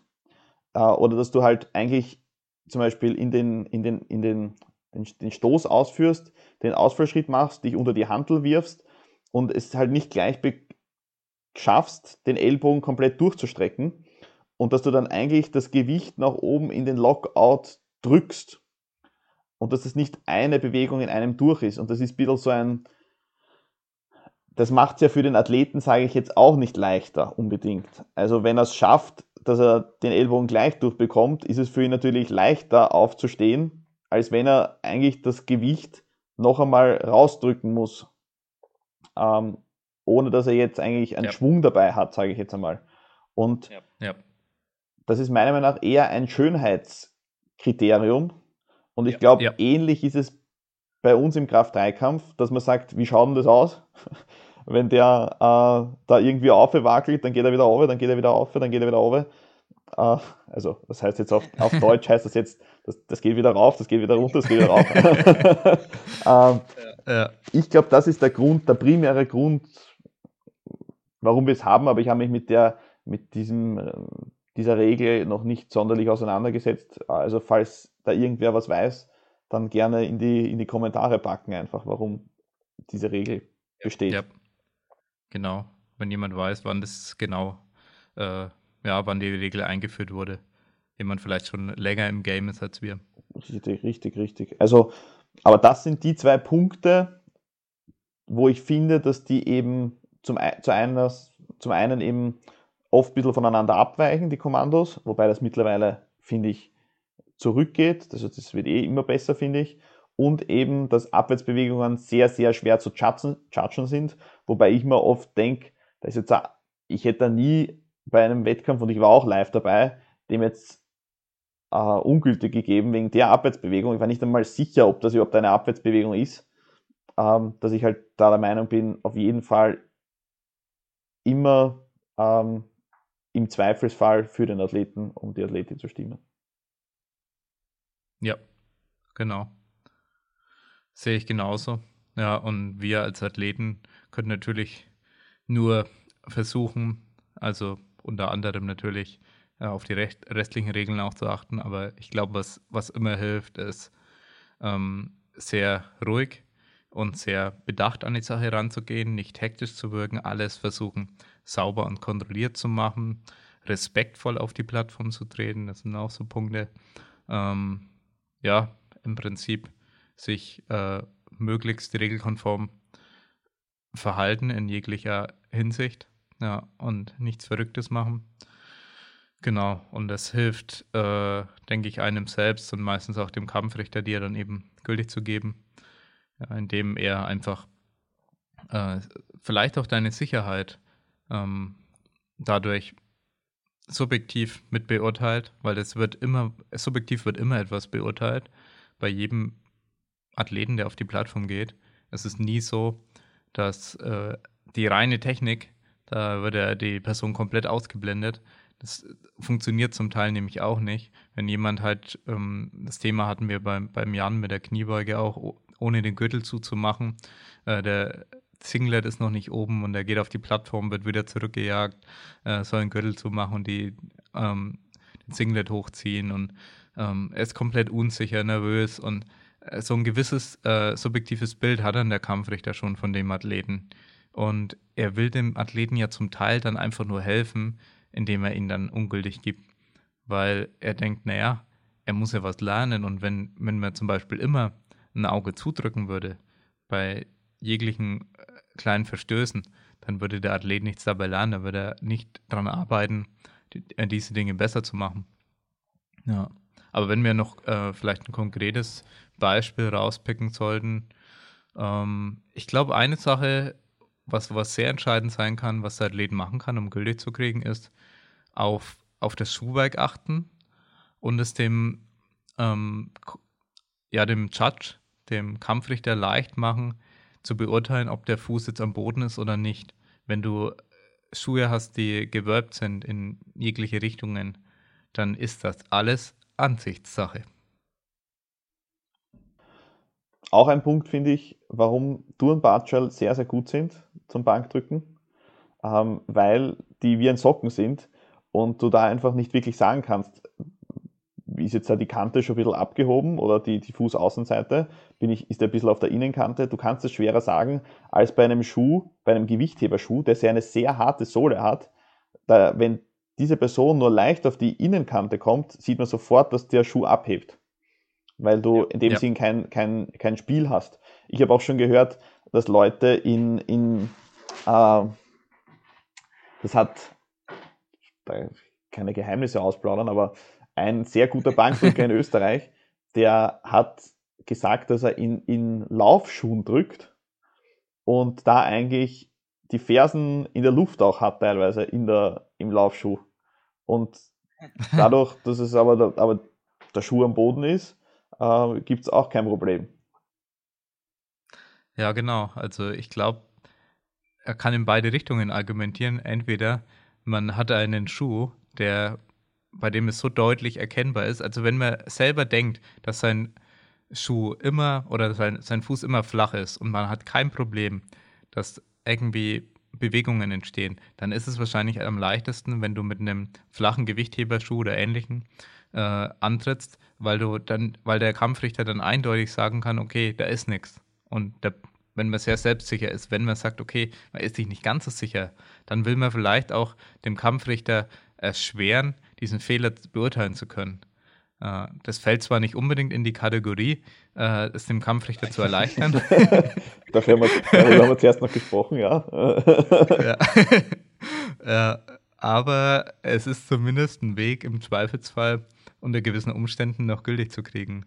Und am ersten ähm, da möchte ich kurz wollen wir, dass die Athleten gültig kriegen. Was Lustiges sagen, ich, ich weiß nicht, vielleicht kennt das irgendwer von euch, aber wenn man in der Schule früher oder auf der Uni oder wo auch immer irgendwo dann eine, eine Frage gehabt hat und da sind irgendwo Fremdwörter verlangt worden, da habe ich es meistens immer so gemacht, ich habe das Wort, weil ich nicht gewusst habe, wie man es genau schreibt, ich habe es aber irgendwie im Kopf gehabt, sehr, sehr schlampig geschrieben.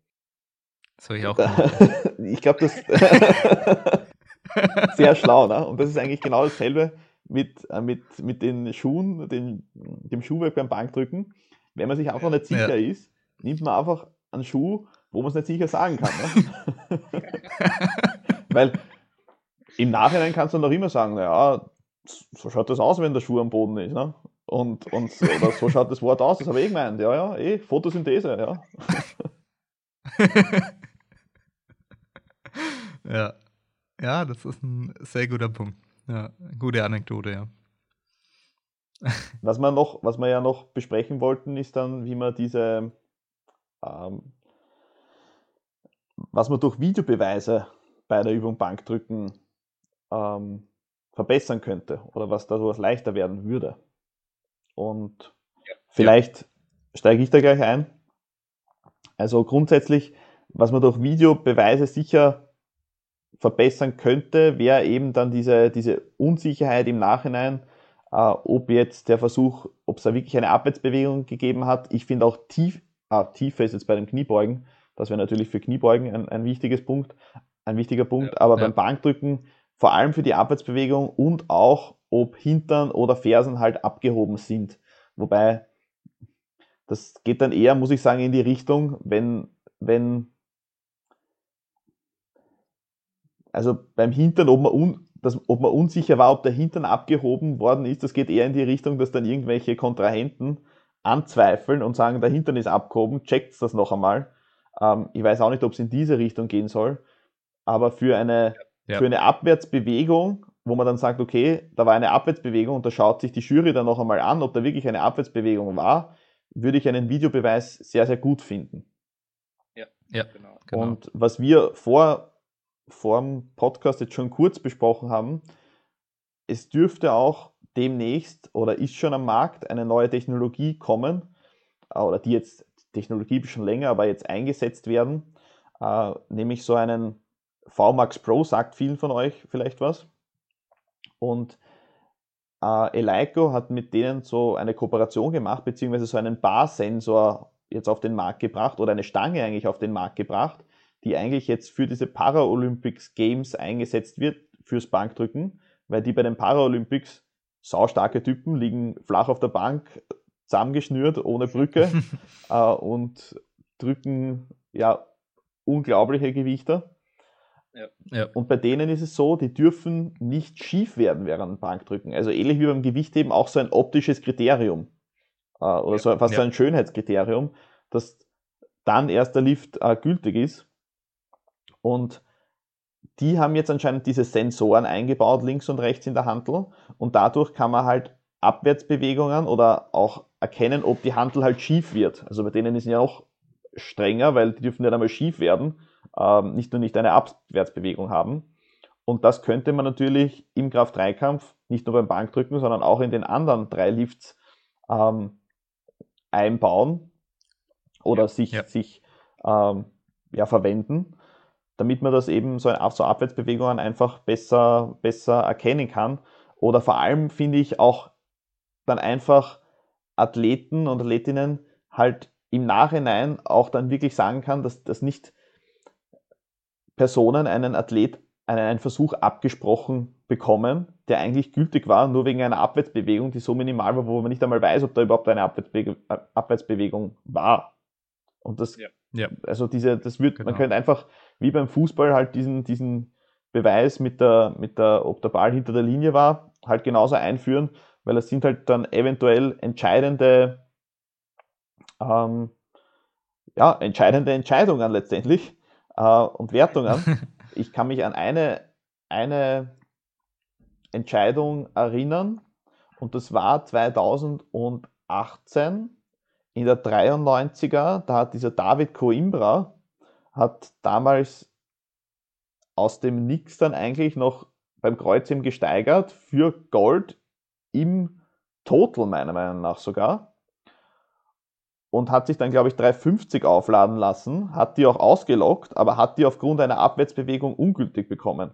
Und das war sehr strittig, soweit ich mich erinnern kann.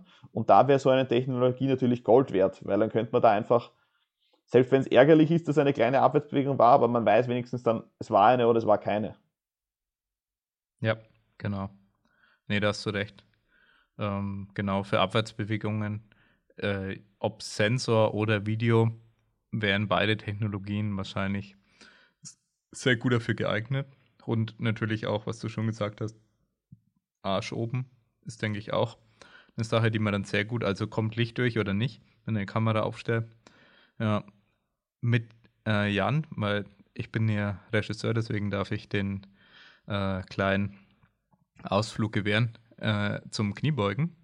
Der Jan hatte da auch einen guten Punkt, weil ich habe auch gesagt, ja, Tiefe kannst du super beurteilen, aber äh, Jan hatte irgendwie gemeint, ja, Tiefe hätte jetzt eher gar nicht reingenommen, weil Tiefe, ähm, da muss man ja als Voraussetzung die optimale Position haben, aber wie macht man das dann, wenn der Spotter teilweise einfach dann immer wieder im Weg ist?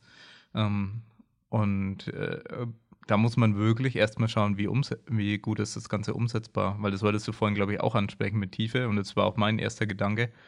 Und ich denke, grundsätzlich haben wir recht, dass Tiefe sehr gut oder vielleicht sogar perfekt äh, beurteilbar wäre mit dem Videobeweis. Ja, solange es nicht komplett Kante ist, dann kann man sich wieder drüber streiten, wenn es eins zu eins eine Linie ist. Ähm, ab wann ist es jetzt dann tief genug? Äh, klar, gibt es dann immer wieder Grenzentscheidungen. Aber ja, da ist eben dieser zusätzliche Faktor, was beim Bankdrücken glücklicherweise dann eher wegfällt, ähm, mit der Perspektive. Also du hättest vielleicht noch die Möglichkeit, dass du sagst, du machst einmal schräg hinten, einmal schräg vorne und je nachdem, wo du es besser siehst, versuchst du es zum Beurteilen herzunehmen. Ähm, und muss man vielleicht auch dann rein optisch, also optisch meine ich jetzt äh, Winkel äh, mit einberechnen ähm, in das Ganze. Ich weiß nicht, ob es da mathematische Grundlagen dafür gibt, schätzungsweise ja. Ähm, das Ganze dann nochmal genauer zu beurteilen, weil man dann von dem äh, suboptimalen Winkel das vielleicht dann irgendwo beurteilen muss, was dem Kampfrichter, äh, was der Kampfrichter übrigens auch oftmals machen muss. Also, dass der Kampfrichter da perfekt zeitlich steht, ähm, ist ja tendenziell eher unwahrscheinlich, weil meistens äh, versucht er es eher von hinten oder eher von vorne dann noch zu beurteilen. Da gibt es auch, soweit ich weiß, ich weiß nicht, vielleicht bist du da anders informiert, aber für, soweit ich weiß, gibt es da ja keine feste Regel, äh, wo der Kampfrichter zu sitzen hat. Ich muss sagen, ich wollte es schon einmal machen, aber ich habe es bisher noch nicht gemacht, die Kampfrichterausbildung. Ja. Ähm, ja. Aber was ich so beobachtet habe, aber wie gesagt, ich weiß es nicht genau, äh, dürfen sich die auf jeden Fall schon äh, bewegen und halt dort auch hinsetzen, wo sie finden, dass sie halt besser sehen. Manchmal habe ich zum Beispiel die ja. drei eigentlich, habe ich mir gedacht, die sitzen ja alle frontal fast davor. Dann habe ich einmal ja. was gesehen, wo fast einer hinter, hinter der Person sitzt. Ähm, aber das müsste man halt bei diesen Kameras dann natürlich auch irgendwie standardisieren. Ja. ja. Dass die Kameras halt dort stehen, wo man dann auch wirklich was sieht. Und das müsste man halt, müsste halt auch auf professioneller Ebene dann so mit diesen Spottern abgesprochen sein, dass die halt auch von wo spotten, wo dann der Kamerawinkel so passt, dass man halt dann äh, die, die, die Hüfte so sieht, äh, wo die ist, damit ja. man es bewerten kann. Genau. Ja. Aber ich denke, das würde auch funktionieren, dass man da zum Beispiel zwei Winkel hat, einmal hinten, einmal vorne oder einmal schräg vorne, einmal schräg hinten. Spotter sind komplett zeitlich ähm, weil da gibt es ja manchmal dann ähm, Spotter, die sich dann sehr weit vorne hinstellen. Ähm, da musste ich dann halt auf eine Technik des Spottens einigen. Muss natürlich erstmal drüber reden. Ähm, da äh, aufgemerkt, natürlich ist die Sicherheit des Athleten erstmal ähm, wichtiger als jegliche Beurteilungen. Ich glaube, da äh, sind wir gleicher Meinung. Und ja, wenn, wenn die Sicherheit erstmal gegeben ist des Athleten, wenn er sagt, okay, die Technik so zu spotten ist safe, ähm, ja, wie schaut es jetzt aus, wo können wir, könnten wir mit dieser Technik dann die Kameras äh, aufstellen und dann müssten wir all den Spottern sagen, ja, mit dieser Technik wird gespottet bei uns. Ist dann einfach so. Da gibt es dann Spotter-Ausbildungen und dann wird es so gemacht. Ja. Bin, bin ich eh übrigens ein Fan davon, eine Spotter-Ausbildung zu machen. Gut, da muss man, das ist wieder ein eigenes Thema, da kann man ja drüber, drüber streiten, ob es da nicht auch mittlerweile vielleicht schon bessere äh, Möglichkeiten gibt äh, zu, zu spotten. Spotter. Äh, allgemein auch, ob das, äh, ob das, also man hat schon bei dem ein oder anderen, bei der ein oder anderen Großveranstaltung, auch wenn da oft sehr gute Spotter waren, schon auch brenzlige Situationen halt miterlebt, wo man sagt, okay, das war nicht ja. ungefährlich. Aber gut, das wäre das war nicht ungefährlich. Wäre wär ein anderes äh, Thema. Ja, da nur ganz kurz, äh, was für Möglichkeiten siehst du da? Also wie zum Beispiel jetzt auch in anderen Verbänden, wo dann äh, Sicherheitsseile oder irgendwas mitgespannt sind? Ähm, ich muss ehrlich sagen, da habe ich selbst auch noch keine, keine Lösung, wo ich sage, das wär's. Ähm, am Monolift kann natürlich sicher ein gewisses Risiko ähm, in Grenzen halten. Aber ich habe da auch schon mal was miterlebt, oder nicht miterlebt, sondern halt gesehen. Das war, glaube ich, damals bei. Mit den Schlingen, oder? Bitte? Mit den Schlingen teilweise ist da auch wieder Probleme. Genau, dass sich da eigentlich Leute haben, dann was einzwickt haben. haben in der Schlinge eigentlich. Ja, genau. Also das ist halt, da gibt es meiner Meinung nach noch keine, keine richtig optimale Lösung. Aber es ist halt so, bis zu einem gewissen Gewicht, sage ich jetzt einmal, können das fünf Leute oder drei Leute meistens ohne Probleme abfangen. Aber ab einer gewissen Last, man hat das auch gesehen, äh, und der Ray Williams ist eher eine Person, die nicht rausspringt oder sonstiges macht. Aber man hat das gesehen, wie er seinen nicht so guten Wettkampf gehabt hat, 2018 glaube ich auch. Ja, da, äh, da habe ich ihn gefilmt auch in Schweden. Da ist genau da, der hat äh, dreimal 2019. gefehlt ja. und da ist den Spot dann glaube ich auch ein bisschen, äh, ja, war auch nicht so geil für die, den zu spotten, wo sie gewusst haben, der hat jetzt schon zwei Fehlversuche und beim dritten haben sie dann wieder irgendwie versucht, halt noch das Gewicht ins Rack zu legen. Nur das, du kannst halt 500 Kilo oder knappe 500, oder waren es halt 460, kannst du halt nicht mehr richtig, die kannst du halt nicht gut greifen, so wie die sind. Und dementsprechend ist es ab so einer Last halt dann, kann es schon gefährlich werden. Vor allem, was ist einmal, wenn der unter der Stange vielleicht äh, bewusstlos wird oder irgendwas, irgendeine passive Struktur mal nachgibt oder sie irgendwas reißt oder so oder was weiß ich und der einfach dann unter der Stange eigentlich zusammenbricht. Das, man hatten zwar noch die, wobei beim, beim, beim Bankdrücken hast du die, die, die Safety Pins natürlich, die sollten halt so eingestellt sein, dass wenn das Gewicht runterdonnert, dass, dass die, dich, die dich retten. Aber beim, beim, beim Kniebeugen müsste man sich meiner Meinung nach schon irgendwie noch was, noch was einfallen lassen. Ja, beim Bankdrücken, wenn wir da wieder auf das Thema kommen, ähm, auch wenn es nicht zu 100% dazu passt, weil du meintest Safety Pins. Was ich ein bisschen komisch finde, ist, dass da im Prinzip gar keine Kontrolle stattfindet und viele dann komplett drauf scheißen und also sagen, okay, mir ist es eigentlich egal, wo die Safeties sind und machen sie ganz runter. Ja, und das ist ja eigentlich auch auf Kosten der Sicherheit äh, von dir oder den Spottern, die versuchen, dich dann zu retten oder was auch immer. Vor allem der eigene Sicherheit ja. in dem Fall, weil. Ja, ich meine, da ist es das Risiko nicht ja. so groß bei, beim Bankdrücken für die Spotter. Aber ja, wer weiß, ob sich da nicht auch jemand einzwicken kann zwischen ähm, ähm, dem, den Safeties irgendwo, ja, wenn er erschrickt, äh, gibt es schon auch manchmal, denke ich, Situationen. Ja, also. Ja. Wie sind wir darauf gekommen?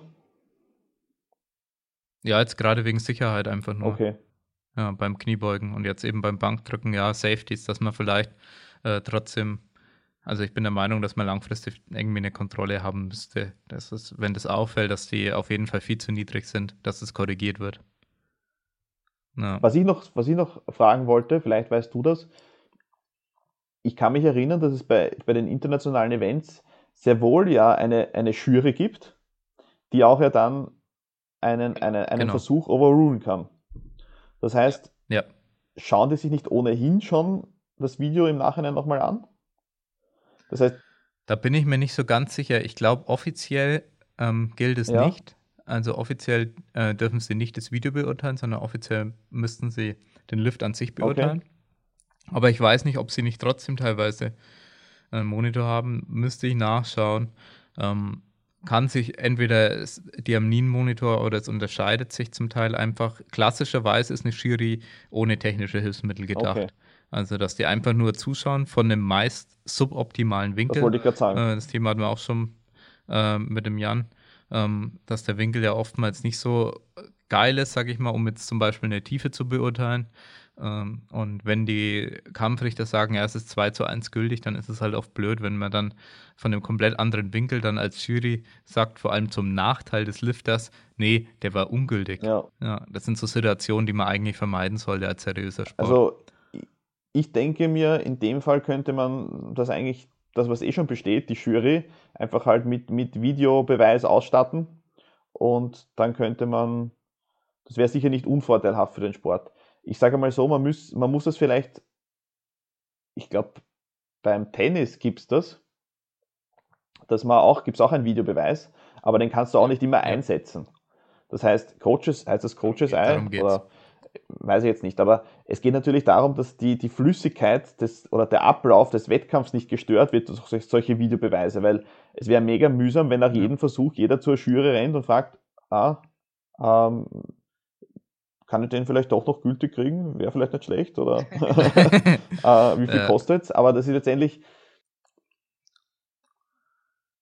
Das ist der letzte Punkt, den wir ja. eigentlich besprechen sollten. So, wann äh, sollte eigentlich dieser Videobeweis zu tragen kommen? Weil, wie du schon sagst, die Flüssigkeit des Wettkampfs eigentlich A und O sein sollte, weil wir sonst, keine Ahnung, dann irgendwann Wettkämpfe haben, wo wir nur noch 30 Lifter am Tag durchbringen oder äh, was auch immer, wo man jetzt sagt, okay, 60 Lifter am Tag kriegt man eigentlich ganz gut durch äh, mit einer Plattform. Und dann sind es plötzlich nur noch 30, weil dann jeder zur Jury rennt. Ist ja das wäre dann äh, kein, kein Gefallen für den Sport. Es ist ja auch kein, nicht nur für den Zuseher, sondern auch für, den, für, den, für die Athleten und Athletinnen. Weil stell dir vor, da, wird, da ist eine Diskussion, ob der Versuch jetzt gültig oder ungültig war. Dann muss die Person gleich einmal zwei, drei Minuten länger auf ihren Versuch warten, steht aber schon eigentlich bereit. Ja. ja also genau. ich glaube, dass auch öfter vielleicht, dass wirklich nur in, in Fällen, die wirklich ein Skandal wären, sage ich jetzt einmal, oder wo du im Nachhinein sagst, das war ja katastrophale Kampfrichterwertung, dass nur in solchen Fällen halt die Jury das overruled, damit sie halt auch vielleicht in Sachen, die wirklich grenzwertig sind, die man genauso gut vielleicht gültig hätte geben können, ähm, das absichtlich vielleicht nicht dann, weil es nicht mega eindeutig ist, overruled, ähm, ja. damit ja. eben gar nicht alle dazu verleitet werden, jeden einzelnen Versuch zu checken von der Jury. Weil dann, dann würde, würde man ja eigentlich die Autorität der normalen Jury fast wegnehmen und dann eigentlich gleich immer zur, nach jedem Versuch zur, zur Jury gehen. Ja, genau. Also dass Kampfrichter ähm, ihre, ähm, ja, ja, ihre Autorität irgendwo äh, entzogen genau. werden und ja, sie dann im Prinzip nur noch so, so ein Beiwerk sind so nettes, aber nicht mehr so viel zu sagen haben, weil am Ende rennst du dann trotzdem eh, eh immer zur Schiri und holst dir den Videobeweis. Also das sollte auf keinen Fall meiner Meinung nach ja. mit dem Sport passieren, weil am Ende die menschlichen Entscheidungen vielleicht auch irgendwo einen Sport ausmachen können. Ähm, auch wenn ich unglaublich für faire Entscheidungen bin, ja, muss man da irgendwo den Konsens finden. Und nicht äh, sagen, okay, grundsätzlich ist jede Entscheidung vom Kampfrichter subjektiv und unfair und nur der Videobeweis sorgt für faire Entscheidungen. Das glaube ich eben nicht, sondern wir haben inzwischen ein sehr gutes Niveau, was das Judging angeht und es wäre ein nettes Beiwerk, eben so ein Videobeweis im Zweifelsfall ähm, zu Trage kommen zu lassen. Und da müsste man halt genauso sagen, naja, hat man internationalen Sport, lässt sich das teilweise einfach regeln, dass du halt so und so viele Einsprüche hast als Nation ähm, beispielsweise. Und dann überlegst du es dir halt genau oder es kostet Geld, äh, wenn du zur Jury rennst oder so. Ich glaube, dass es so Sachen ja auch mal äh, bei der IPF äh, gab. Das finde ich jetzt nicht so eine geile Lösung. Das ist irgendwie. Dann ja, bekommen die, Rei nee, also dass es, Reichen dass es äh, Strafgelder geben kann dafür, wenn ah, du unnötig ah, okay. zur Jury rennst okay, und so weiter. Strafgelder, okay, ja. in die Richtung. Mhm. Ja, ich glaube, so in der Art ähm, war das zum Teil Gut, da könnten sich halt auch habe ich zumindest gehört. reiche Nationen mehr Strafen ja. leisten. Aber, aber ich finde das ganz gut, eigentlich mit, mit einer gewissen Anzahl oder pro Athlet vielleicht eine, pro Wettkampf ein, ein, ein Videocheck maximal. Ja. ja äh, sowas könnte genau. man überlegen, weil bei so einem David Coimbra, was ich zuerst erwähnt habe, der eben beim Kreuzheben dann eigentlich, ich glaube, der ist nicht einmal aus Protest gekommen dann, weil er halt so einen großen Sprung im Kreuzheben gewählt hat und das, das Feld zu dicht war wäre das schon äh, mega interessant gewesen, dass man das sich einfach in der Zeitlupe dann dort anschaut. Und ich glaube, du kannst es nicht einmal, man müsste sich das Video jetzt anschauen. Ich weiß gar nicht, ob man es ob an einem Video äh, sagen kann, ob da eine Abwärtsbewegung zu erkennen war. Aber für solche Fälle, da einen Videobeweis einzusetzen, ähm, würde ich schon sehr gut finden. Ja, nee, definitiv. Aber ich glaube, wir sind uns da beide einig, dass man das Ganze sehr stark abwägen muss und der Videobeweis nur vereinzelt eine Rolle spielen sollte. Und ja. Richtig. Muss man überlegen. Oder vielleicht auch, okay, es muss mindestens eine unstrittige Entscheidung sein. Das ist ja auch, was das Overrulen angeht. Wenn die Entscheidung 3 zu 0 gültig ist, dann darf die Jury eigentlich nicht overrulen, soweit ich weiß. Ähm, das heißt, es muss ein rotes Licht ja eigentlich dabei sein. Und ja, du kannst auch eine knappe Entscheidung haben und es gibt drei Weiße. Ist definitiv äh, oftmals der Fall, wenn man es statistisch auswerten würde. Und ja, ist vielleicht nicht immer optimal, aber irgendwo muss man halt eine Grenze ziehen können. Ja, und wenn es so knapp ist, dann ist die Wahrscheinlichkeit zumindest hoch, dass einer der Kampfrichter sagt, okay, für mich war das nicht gültig. Oder einer der Kampfrichter sagt, ja, für mich war das aber eigentlich schon gültig. Ja. Ja, wollen wir zum letzten Punkt kommen? Glaube ich, den letzten ja. Punkt, den wir ja. aufgeschrieben haben. Regeländerungen ja. im Bankdrücken sinnvoll? Gibt es da sinnvoll Punkte, sinnvoll, die man vielleicht ändern könnte? Ja, ich meine, äh, Basis der Diskussion ist zumindest zum Teil ähm, Candido sein Video, was auch sehr, äh, sag ich mal, differenziert äh, die Situation darstellt und nicht einfach, hey, Matty, du bist ein äh, XXX, weil du machst äh, weiten Griff und hast eine gute Brücke. ja, und wie, wie sagt man auf Österreich, du bist ein schwaches... Schwaches Arschloch. Ja, genau, das wollte ich sagen. Ja, genau. Dass man das eben nicht sagen will. Äh, aber ähm, gibt es irgendwo Grenzen und wie entscheidet, ich glaube, das grundsätzliche Problem, was man verstehen muss, was viele auch bei unserem Poster nicht verstanden haben, weil ich mich eigentlich aufs Video bezogen habe, aber ich glaube, viele haben das Video dann gar nicht geschaut, ähm, ist, okay, was passiert denn jetzt, wenn jetzt jemand keine Range of Motion hat? Oder die Range of Motion ist so gering, dass du es nicht äh, wirklich einsiehst, dass es eine Range of Motion ist. Was dann passiert? Ja, es, es gibt dafür keine Regel. Achso, es gibt keine Regel, ne? Gerade. Es fehlt, es fehlt eine Regel. Es, es, es fehlt ja tatsächlich im Regelwerk für den Fall eine Regelung. Ich muss ehrlich gestehen, ich habe das Regelwerk dazu auch nicht so genau gelesen, äh, weil ich in dem Fall sage, okay, das wird erst für mich interessant, wenn ich eine Athletin habe oder einen Athleten, bei dem das der Fall ist, wo ich sage, okay, da müssen wir schauen. Äh, ich habe irgendwie gehört, ich glaube, es gibt gibt es den Punkt, dass die Handel nicht doch nach unten geführt werden muss. Also dass es eigentlich nicht, nicht okay ist, wenn die sozusagen nur an derselben Stelle bleibt, weil das wäre sozusagen dann das, das ja, das, also dann, wenn eine Regeländerung meiner Meinung nach vollzogen werden muss, ist, wenn du eigentlich, sobald du die Handel eigentlich anrackst äh, und die Arme voll gestreckt sind, dass eigentlich dann die Brust oder der Ablagepunkt an der Handel ansteht und du eigentlich dementsprechend keine, keine ROM mehr hast. Ähm, ja. Okay, dann denken wir mal weiter. Was ist jetzt, wenn jetzt eine Person sagt, okay, ich habe jetzt eigentlich keine ROM, ähm, aber ich bringe ganz kurz meine Schulterblätter ein äh, bisschen weiter nach oben, wenn ich angerackt habe. Richtig. Äh, und, und lass die kurz nach unten und drück sie wieder hoch. Ja, für, so, für sowas, das ist der Punkt, an dem ich mir auch nicht sicher bin, äh, ob man hier eine Regeländerung vornehmen muss ähm, oder ob man sagt, okay, diese Person ist einfach genetisch dafür dispositioniert, so drücken zu können. Das gehört zum Sport dazu. es gibt immer Personen, die Ausnahmen sind, äh, die ja. genetische Ausnahmen ja. sind. Das wäre halt diese, diese Streitfrage. Ich muss ehrlich sagen, ich verstehe die Argumentation ähm, weil viele sagen natürlich, Kraft-3-Kampf soll ein Sport sein, an dem, in dem primär die Kraft gemessen werden soll und eben nicht die maximale Beweglichkeit, sage ich jetzt einmal, in der BWS. Und wie schon vorher angesprochen, es ist ja nicht so, dass, dass ein, ein Bankdrücken mit Brücke und breiten Griff keine Kraft benötigt. Also das habe ich zuerst ja angesprochen.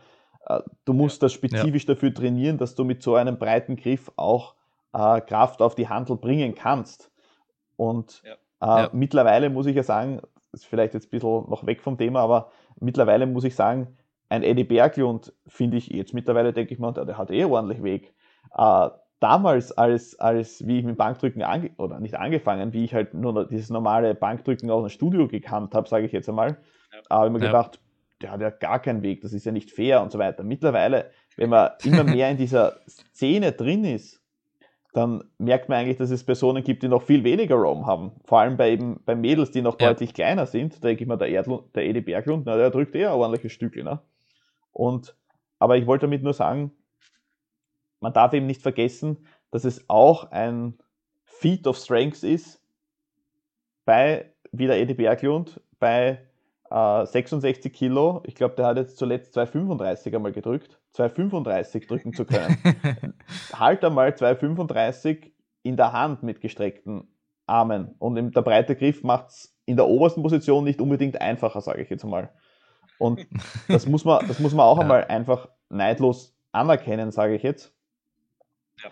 ja. wie gesagt, was man dann macht, sobald dieser Punkt erreicht ist, an dem äh, eine Person die Handel aus dem Ständer nimmt und, wie du richtig gesagt hast, dann entweder vielleicht nur die Brust in Richtung der Handel bringen muss oder halt nur eine leichte Schulterblattbewegung haben muss, damit sie die Handel nach oben, also nach unten und nach oben bringt, kann so eine Regeländerung von einem, die vom Candito jetzt vorgeschlagen worden ist, mit einer Griffbreite, äh, einer, Max, einer maximal definierten Griffbreite pro Ge Gewichtsklasse auf jeden Fall Sinn machen.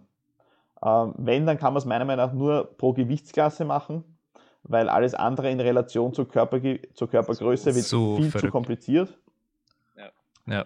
Ähm, aber man muss halt einfach sagen, dass es halt je nach Körperbau einfach halt auch immer seine Vor- und Nachteile gibt. Und man muss auch dazu sagen, wieder, ja. auch bezüglich der Griffbreite, es werden ja auch, wir haben einen Sport mit Gewichtsklassen. Das heißt, es werden immer Leute mit ja. Gewichtsklassen miteinander verglichen und die haben alle ähnliche Voraussetzungen. Die, diesen, diesen Fall mit der Person, die eigentlich null ROM hat, die muss man immer ein bisschen vorweglassen, finde ich. Aber wenn jetzt, wenn jetzt lauter 66er gegeneinander antreten, dann wird es manche geben, die haben mehr Brücke, manche, die weniger Brücke haben. Oft haben Leute dann, die ja. wenig, äh, so wenig ROM haben, auch kurze Arme, was sie beim Kreuzheben, sieht man beim Eddie Berglung jetzt nicht unbedingt äh, bevorzugt. Das heißt, es gleicht sich dann doch irgendwie wieder aus. Ähm, ja. Im Vergleich mit, mit, mit äh, höheren Gewichtsklassen haben sie natürlich viel weniger ROM, allgemein die 66 Kilo Gewichtsklasse. Aber wie soll ich sagen, wir, wir wollen ja eh irgendwie Gewichts, wir wollen eh Gewichtsklassen haben, weil wenn wir keine Gewichtsklassen haben, dann können die ja. Kleinen haben eh keine Chance mehr, weil dann sind die Größeren die Stärkeren. Ne? Ähm, dann, dann gewinnt ja, wer absolut genau. der Stärkste ist. Dann haben, aber wir haben einen Sport auch mit Punkten. Das heißt, wir haben, wir haben halt so viel, was in Relation gesetzt wird. Wir haben keinen, keinen ja. Abs, keine absoluten Messungen, meistens immer nur in der Gewichtsklasse, aber nicht, nicht über alle Gewichtsklassen. Ja, ich glaube auch, dass wir primär gerade ein theoretisches Problem haben, weil dieser Fall ähm, nicht so häufig vorkommt. Ein paar Mal aber schon, wo man sich drüber streiten kann, ist es noch Bankdrücken, ähm, wo es dann wirklich in diese Grenzregion kommt, wo auch teilweise natürlich äh, Weltrekordleistungen gedrückt werden von, was weiß ich, 52 Kilo Juniorinnen mit 120 Kilo aus Nauru oder äh, so, ich glaube, dass sowas in der Art mal vorgekommen ist, wo du dann plötzlich dann 30 Kilo Sprung hast vom Rekord, äh, der 30 Kilo nach oben geht und nie geknackt werden kann. Außer es kommt halt der nächste, äh, in Anführungszeichen Freak, der eben auch so Positionen einnehmen kann. Ja, es gibt natürlich schon diese Ausreißer, die dann, wo man sagt, okay, äh, jetzt, jetzt kannst du das Ganze gar nicht mehr so richtig ähm, statistisch betrachten, weil dann, keine Ahnung, in der Klasse äh, drunter plötzlich ähm, Rekorde gebrochen werden, auch von zwei Klassen höher noch. Und äh, solche Extremfälle gibt es dann in Einzelfällen halt mal. Ähm, ist jetzt natürlich in der Open eher selten, sage ich jetzt mal, weil es dann überall dann doch einmal einen äh, Freak in der Richtung gibt, in, in jeder Klasse. Aber ja, vor allem diese Grenzentscheidungen oder jetzt das Extrembeispiel mit gar keine ROM, beziehungsweise kann sich aussuchen, wie viel ROM. Ähm, und ja, da ist die Frage, zu was muss der Athlet dann gezwungen werden? Wie viel ROM muss er dann haben, wenn, wenn er sich aussuchen kann, äh, weil er auch ohne ROM drücken konnte, könnte?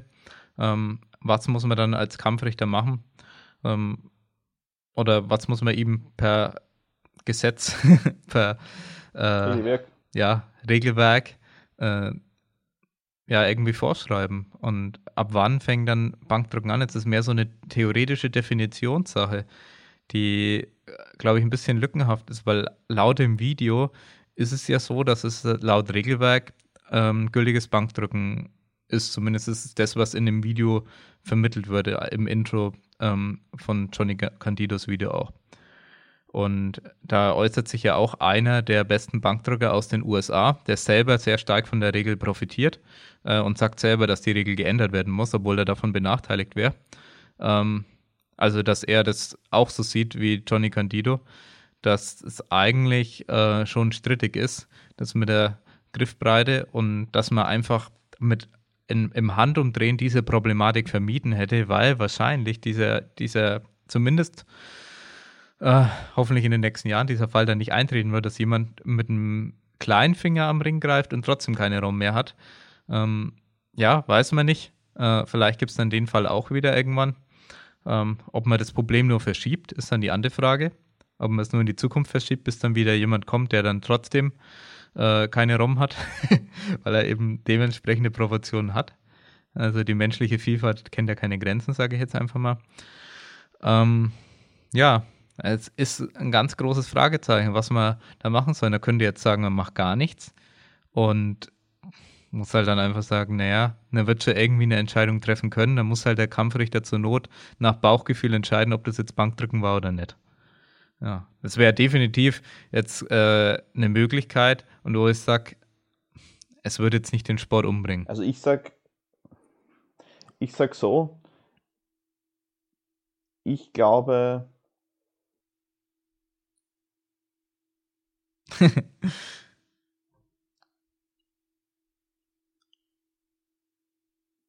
ich glaube, man muss es auch davon abhängig machen. Also, wenn es vor allem, wenn es darauf ankommt, dass man den Sport populärer macht, dann würde ich es auf jeden Fall nicht schlecht finden, wenn man da eine, eine, eine Mindest-ROM oder also eine, Griff, eine maximale Griffbreite pro Gewichtsklasse vorerst auch vielleicht definiert, weil, weil mhm. das dann, dann Leute mehr verstehen, sage ich jetzt einmal. Ähm, ja. ja.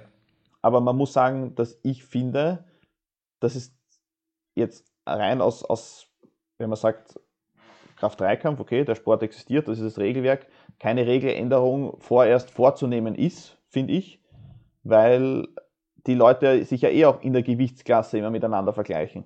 Und weil wir ja eh nicht einen Sport haben, wo sich, wo sich dann, wir haben dann die Punkte natürlich, aber die sind ja eh sowieso wieder in Relation. Die, die sollen ja eh diese Unterschiede zwischen den Gewichtsklassen irgendwie vergleichen. Und wenn man natürlich auch so eine, ja. was natürlich auch möglich wäre bezüglich, bezüglich ähm, einer, einer Mindest-ROM, wenn man diese Technologie hat mit diesen, dieser, diesem Bar-Sensor, dann kann man natürlich auch sicher den, den vertikalen Handelweg tracken, wie weit die Handel letztendlich, was, wie lang der Weg sein muss, den die Handel zurücklegt, damit man halt einen gültigen Versuch hat.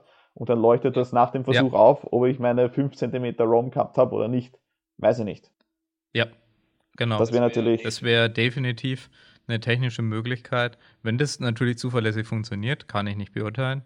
Ähm, also in, wie, wie, genau das dann am Ende sein kann überhaupt. Ja, und ob es da nicht dann auch zu viel strittige Entscheidungen gäbe. Aber wenn das natürlich technisch sehr genau funktioniert, ist es eigentlich die einfachere Möglichkeit, als jetzt jedem die Technik umlernen zu müssen, weil sich viele an den breiten Griff dann gewöhnt haben, äh, auch in den kleineren Gewichtsklassen. Natürlich jeder, meiner Meinung nach, jeder schlaue Lüfter ähm, sollte der, das Maximale rausholen aus dem Regelwerk. Und jeder schlaue Lüfter, ähm, der dazu noch eine gute Brücke hat, ähm, der wird wahrscheinlich von dieser Regel, wie sie gerade ist, profitieren. Das heißt, es würde primär sehr viele schlaue Lüfter betreffen. Muss man ja dazu sagen, dass ähm, man grundsätzlich ein guter Athlet ist, wenn man ja innerhalb des Regelwerks sich bewegt und das Maximum herausholt. Und ja, das wäre halt natürlich der Nachteil, dass es vor allem auch sehr viel technisch saubere und akribisch arbeitende Lüfter dann ähm, betrifft, die dann ihre Technik ändern müssen, was natürlich bei einer ROM, äh, bei einer Mindest-ROM nicht unbedingt der Fall sein muss, äh, dass die Technik zu stark abgeändert werden muss, weil so ein bisschen Brücke zu reduzieren ist meiner Meinung nach leichter, als seinen Griff komplett umzustellen. Und genau, das muss halt dann, und was, was bei der, was da halt auch der Vorteil ist, jede Person ähm, hat trotzdem, oder was du angesprochen hast, dass man das Problem nur verschiebt, wenn man es so machen würde über einen äh, minimalen Handelweg, der gemessen wird, dann betrifft das auch Personen, die halt es schaffen würden, äh, keinen Handelweg zu haben, auch wenn ihr kleiner Finger am Ring ist. Richtig. Das heißt, Richtig. das wäre nicht, ein, wär nicht eine Lösung, wo man das Problem verschiebt, sondern da ist einfach die Regel, jede Person beim Bankdrücken muss 5 cm mindestens einen Vertikalweg zum Beispiel haben. Ja, definitiv. Aber ich muss ehrlich sagen, ich bin eigentlich ganz froh, dass ich mich da mit dem Sport und mit dem Training eigentlich befassen kann und mir über die, die, das Regelwerk nicht so Gedanken machen muss. Ja. ja. Weil ich finde, das sind nicht so ja, einfache Entscheidungen. Oder ist nicht die dankbarste Arbeit. Ja, ja klar. Also man wird auf jeden Fall, man hat, wir haben es mal ein bisschen getestet, auch natürlich mit dem Post, den wir gemacht haben. Es sind da sehr viele Emotionen äh, dabei, wenn dann äh, Lüfter sich dahingehend angegriffen fühlen, so, ähm, weil sie denken, oh, meine Leistung wird nicht anerkannt, weil jetzt wird daran gezweifelt, ob das überhaupt richtiges Bankdrücken ist, was ich da mache. Ähm, da fühlt man sich natürlich persönlich angegriffen, kann ich auch absolut nachvollziehen. Also wäre bei mir nicht anders. Und ja, deswegen ist es auch schwierig, eine komplett emotionslose und ähm, objektive Diskussion über das Thema zu führen, weil ja viele Leute einfach betroffen sind. Ich meine, du wärst ja hoffentlich schwer genug, dass du so breit greifen darfst. sonst wäre die schwerer einfach. ja, Wobei sonst ich mittlerweile ein bisschen ja. Ein paar Tipps von Friedrich und Jan, dann easy. Ich bin um einen Finger enger geworden. Ja. ja? Okay, krass. Fühlt sich jetzt ah. besser an derzeit. okay, ist auch interessant. Also wird es gar nicht maximal breit greifen? Derzeit nicht, ja. Ja. Ja, ja. Interessant. Ja, aber ich glaube, das ist ein Thema, was wir nicht irgendwie, wir jetzt im Podcast drüber reden und sagen, okay, das ist die Lösung. Leute, lasst so machen. Ähm, es ist definitiv eine Möglichkeit, es objektiv zu beurteilen, wenn man sagt, man hat entsprechende Markierungen an der Handel und sagt, bei Gewichtsklassen gibt es so Maximalraums, äh, die man einzuhalten hat. Und ja, ich meine, die Frage ist, ob man jetzt irgendwo in irgendeiner Gewichtsklasse überhaupt ähm, so weit gehen muss und sagen muss, ja, keine Ahnung, muss jetzt Close Grip machen, was auch immer. Also, ob die Unterschiede dann wirklich so massiv sind. Also, mein Griff zum Beispiel ist ja kleine Finger am Ring, äh, primär. Ich habe auch schon weit gegriffen, habe da ungefähr ähnliche Leistung gehabt ja, weil meine Brücke nicht ganz so gut ist. Aber ich greife zum Beispiel zum kleinen Finger am Ring. Ähm, obwohl ich relativ leicht und relativ klein bin, fühlt sich jetzt nicht mega weit an oder so. Also ich mache jetzt, äh, es fühlt sich trotzdem auch relativ schmal an und schaut auch so aus von außen, obwohl ich relativ kurze Arme habe. Ja, ich glaube, das verändert sich in Relation dann sehr stark, wenn man nicht so groß ist. Äh, wenn ich jetzt eine halbe Hand weiter außen greife, dann schaut mein Bankdrücken schon sehr viel anders aus und fühlt sich auch von der Bewegung sehr anders an. Äh, dass das dann sehr schnell geht natürlich ähm, und der Winkel sich dann auch extrem verändern kann. Aber ja, ich weiß nicht genau, äh, bis wie weit müsste man dann äh, mit dem Griff nach innen gehen ähm, und wa was für ähm, Griffbreiten will man überhaupt ausschließen. Ja, will man sagen, okay, dann muss man das komplett staffeln von Close Grip bis maximalen Wide Grip. Äh, oder will man sogar erlauben, dass Lüfter in höheren Klassen weitergreifen dürfen, wäre ja auch eine Option. Ähm, ist ja auch im Prinzip komisch, dass da Schluss ist. Ja, beziehungsweise dann ist natürlich mit dem Racken wieder ein Problem irgendwann. Also, dass man nicht, nicht mehr einracken kann. Wenn man natürlich zu breit greifen würde. Aber ja, dann muss man sich fragen, ist es ein komplettes Kontinuum oder will man nur eine Sache vermeiden, nämlich bei ganz kleinen Leuten den ganz weiten Griff? Ja. Also man müsste, man müsste es meiner Meinung nach schon auf jeden Fall dann staffeln, wenn man es macht. Aber das wäre die nächste Überlegung, wie staffelt man es? Auf der anderen Seite, das wäre halt wieder einfacher mit dieser Mindestrom. Weil Mindestrom wäre wieder wurscht. Ja. Da ja, finde ich leichter. leichter Wenn es technisch möglich ist, ist es leichter. Aber ich meine, man muss auch, eh wie du gesagt hast, das ist einfach jetzt eine Diskussion und es ist auch ein bisschen Ansichtssache und äh, letztendlich muss man sich dessen bewusst sein, dass was ist fair? Also das ist letztendlich muss man sich immer vor Augen führen, dass manche Menschen halt für irgendwas äh, gebaut oder geboren sind ähm, ja. und ja. andere nicht. Wir haben halt eh unsere Gewichtsklassen, äh, wie schon zuerst angesprochen, man könnte es auch relativ einfach lösen und sagt, äh, egal wie, das ist Regelwerk und der, der Stärkste gewinnt. Äh, Wäre das dann fair? Das ist halt. Ja, Nee, klar. Also Fairness wird immer definiert durchs Regelwerk, sage ich jetzt einfach mal.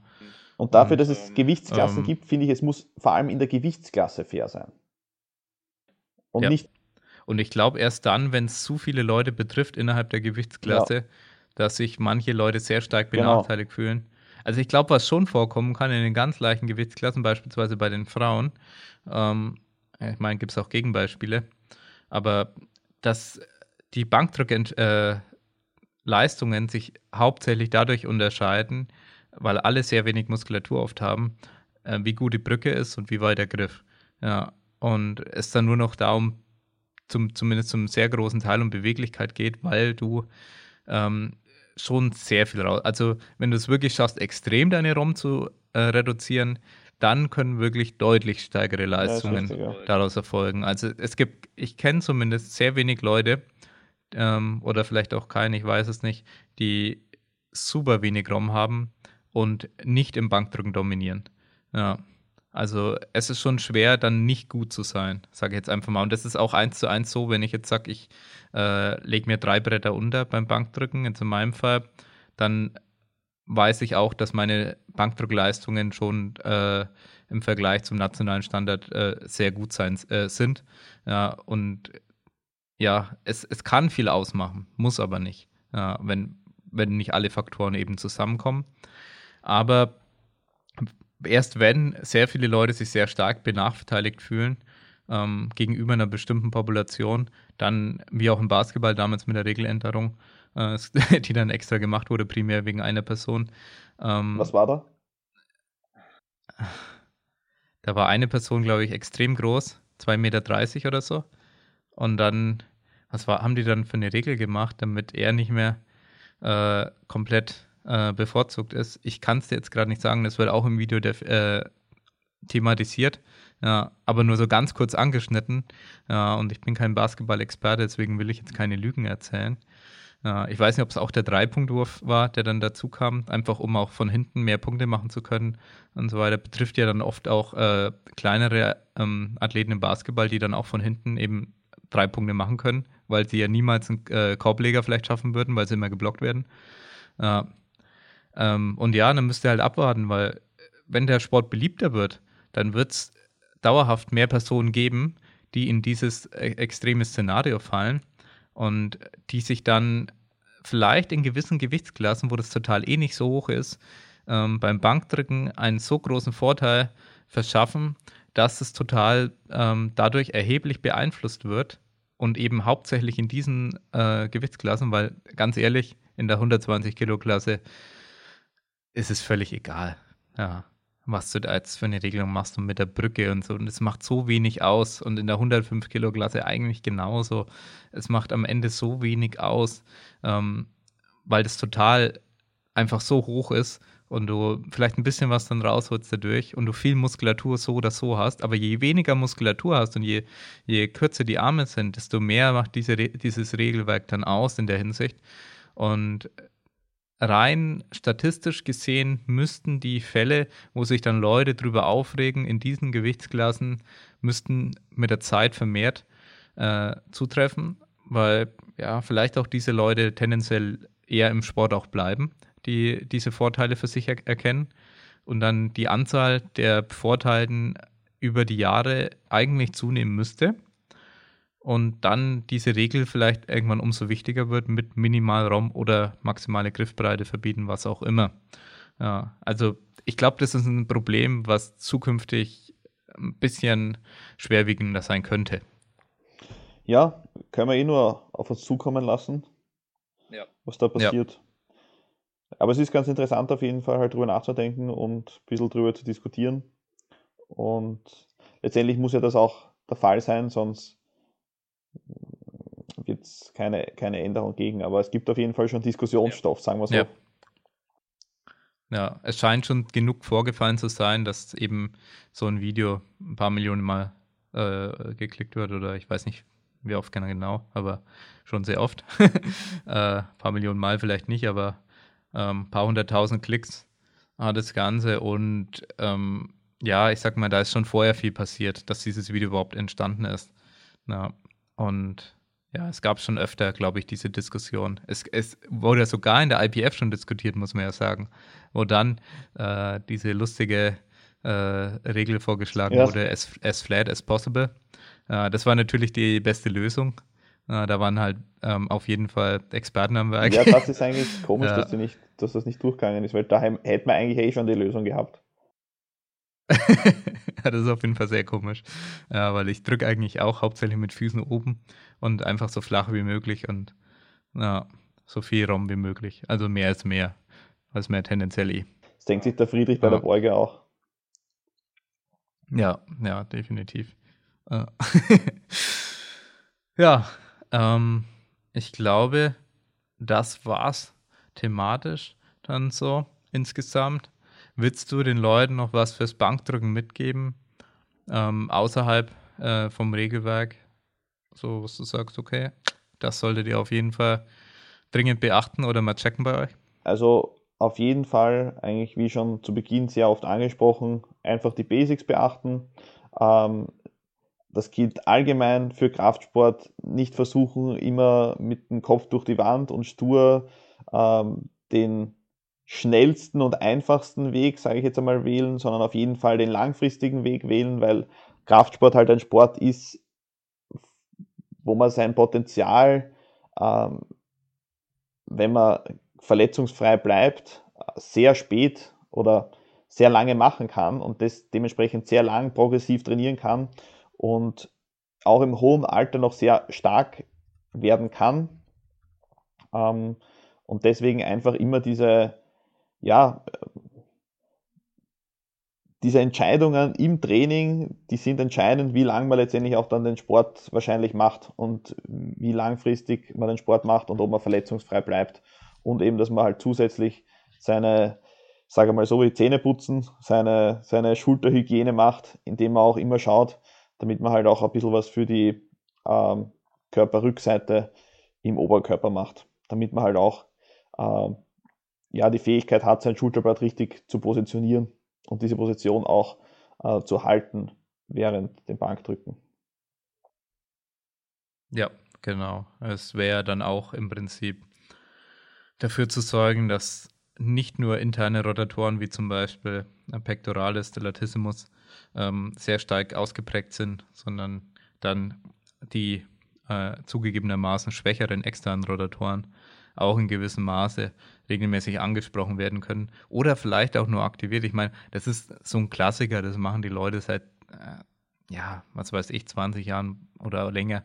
Ähm, hier einfach Bandpolar Parts so vom Bankdrücken. Äh, warum könnte es helfen? Das ist alles immer hypothetisch so. Kann ja sein, dass bei dem einen funktioniert, bei dem anderen nicht. Bei dem anderen ist einfach nur Placebo. Aber vielleicht, warum könnte es helfen, dass man so eine Übung zum Beispiel vom Bankdrücken macht? dass man dann vielleicht ähm, nicht in eine so starke inrotierte Position kommt, weil man gewisse externe Rotatoren, ähm, wie zum Beispiel die, die hintere Schultermuskulatur, ähm, dann in der Übung mit drin hat, ähm, diese aktiviert und dann der, der Körper im Prinzip gepolt ist auf eine ähm, in einem bestimmten Maße Außenrotation dann eben auch und diese Innenrotation ähm, für die Technik, aber auch vor allem für deine Schultergesundheit äh, nur zu einem gewissen Maße erträglich sein könnte. Ja, ja. Übungen übrigens habe ich auch, äh, das sind auch im, in dem Webinar oder Seminar, Online-Seminar enthalten. Ja, ähm, genau. ja, also genau. da habe ich eh. auch die meine drei favorisierten Übungen zur Verbesserung der Beweglichkeit der Brustwirbelsäule und auch jeweils für mhm. Retraktion mhm. und Depression äh, drinnen. Also die Übungen, das sind wie gesagt Basics meiner Meinung nach, ähm, die man auf jeden Fall äh, beachten sollte. Genau. Und dann, wenn das passt, dann hat man eigentlich schon eine sehr, sehr gute Basis für äh, langfristiges, langjähriges Stärkerwerden. Ja, definitiv. Und genau, Retraktion hat man übrigens bei der Übung ja auch mit drin. Ähm, genau. Was auch potenziell eine Aktivierung sein kann, beziehungsweise ein ähm, ja, Aufwärmen der Retraktion und Wahrnehmen der Schulterblattbewegung. Ähm, also ich glaube, für diese Punkte, wenn ich ähm, die, die Übung beurteilen müsste, ist diese Übung dann sinnvoll? Und es gibt natürlich sehr viel mehr sinnvolle Übungen, die man ausprobieren kann, vorm Bankdrücken, aber auch als äh, grundsätzliche Ausgleichsübungen äh, eben zu machen, wie zum Beispiel Facepuls mit externer Rotation. Ähm, das ist eine Übung, die ich äh, sehr gerne mache bzw. machen lasse. Na, genau, das ist eine extrem saubere Variation der Facepuls, äh, in denen man tendenziell vielleicht eher in der knienden Position ist, weniger mit Schwung macht und die externe Rotation versucht auch mit zu trainieren und nicht nur mit Schwung ähm, mit dem ganzen Gewichtsblock äh, nach hinten fährt. ja, weil die Variation macht vielleicht auch äh, Sinn in einem gewissen Kontext, aber ja, ist wie gesagt nochmal eine, eine meiner Lieblingsvariationen, wenn das weniger Gewicht und saubereren Ausführungen. Ich, ich mache es ja. auch öfter, wobei ich es lieber gerne machen lasse, als selber mache. Ja, schwer und falsch, ja, schwer und falsch lieber bei dir. Lieber schwer und ja. Nee, ähm, finde ich auf jeden Fall gut, äh, die, das, ich sag mal, der letzte Anstoß von dir. Gibt auf jeden Fall sehr viel Sinn und ich denke, mit den Worten kann man dann den Podcast entsprechend beenden. Dann bedanke ich mich vor allem bei dir, dass du dir die Zeit genommen hast, mit uns diesen Podcast aufzunehmen oder mit mir in dem Fall. Und danke auch an alle Zuhörer. Ja, danke, dass ihr euch die Zeit genommen habt, vor allem. Ja, danke auch für die Unterstützung, die bereits von euch erfolgt. Also wir haben ja hier äh, Patreon am Laufen. Ähm, falls ihr uns da auch unterstützen wollt, ähm, Link ist unten in der Beschreibung zu sehen, in der ähm, Podcast-App deiner Wahl hoffentlich auch. Und ja, falls ihr Interesse an einem Coaching habt, ja, wir haben hier äh, Coach Matty auch am Start. Falls ihr Interesse habt, von ihm gecoacht zu werden, könnt ihr euch gerne bei uns bei Dedicated Spots äh, auf der Homepage melden, beziehungsweise da auf den Reiter Coaching gehen und anfragen. Ähm, wie schaut es da derzeit aus? Sind noch Spots verfügbar? wie, wie sagen diese Online-Coaches immer? Ja. So, ah, schnell sein, zwei ja. Plätze sind noch verfügbar, zwei Restplätze. Ja, maximal. Ja, maximal. aber wahrscheinlich, wenn der Podcast online ist, sind die auch schon. schon weg. Ja, da muss man auf die also Warteliste. Leider, wenn ihr das hört, ist es wahrscheinlich schon zu spät, leider. Ja, ist wahrscheinlich schon zu spät. Vielleicht posten wir schneller Instagram. Nein, Spaß. äh, äh, nee, aber ähm, grundsätzlich, falls ihr Interesse am Coaching habt, auch bei einem anderen Coach von äh, deiner Wahl oder unserer Wahl vielleicht auch, äh, bei Dedicated Sports, wir sind ja insgesamt, äh, beziehungsweise ihr seid vier Coaches, ähm, potenziell, wenn er mich dazu zählt, sind wir fünf. Ja, dann äh, könnt ihr euch natürlich da einfach ähm, die Konditionen anschauen. Und ja, ansonsten aber auch äh, gerne unsere Freebies äh, mal anschauen. Du hast ja unter anderem auch einen der kostenlosen Pläne herausgebracht ähm, die ich gerade übrigens nochmal update, aber nur was so die Form angeht. Äh, vielleicht ist es dann auch schon draußen. Also ich äh, packe den Plan, den ihr gemacht habt, nochmal in eine neue äh, Form, um das optisch nochmal aufzuwerten. Cool. So ein bisschen mit dem neuen Logo und allem. Genau. Und äh, da habt, äh, hast du und äh, deine Coaching-Kollegen ja ähm, gute Arbeit geleistet, da ein, ein, cooles Produkt auf die Beine gestellt. Ich glaube, in deinem Plan trainiert man viermal die, die Woche. Woche. Ah, dreimal die Woche. Ah, dreimal die Woche hast du. Ja. Stumpf ist drum. Stumpf also ist. Stumpf die Woche dreimal. Ja. Das Wesentliche reduziert. Ja, kostenlos verfügbar auf unserer Homepage unter Freebies. Ja. ja, unglaublich. Ja. Genau. Ich glaube, das äh, war's dann. Ansonsten gibt uns gerne eine 5-Sterne-Bewertung in der Podcast-App eurer Wahl und danke fürs Zuhören. Bis zum nächsten Mal. Danke dir, Matti. Bis bald. Bis bedanke bald. mich auch, Gast sein zu dürfen und freue mich auch aufs nächste Mal. Und jetzt freue ich mich selbst und hoffentlich hier auch auf die nächste Bangeldruck-Session. genau. Ciao, Leute.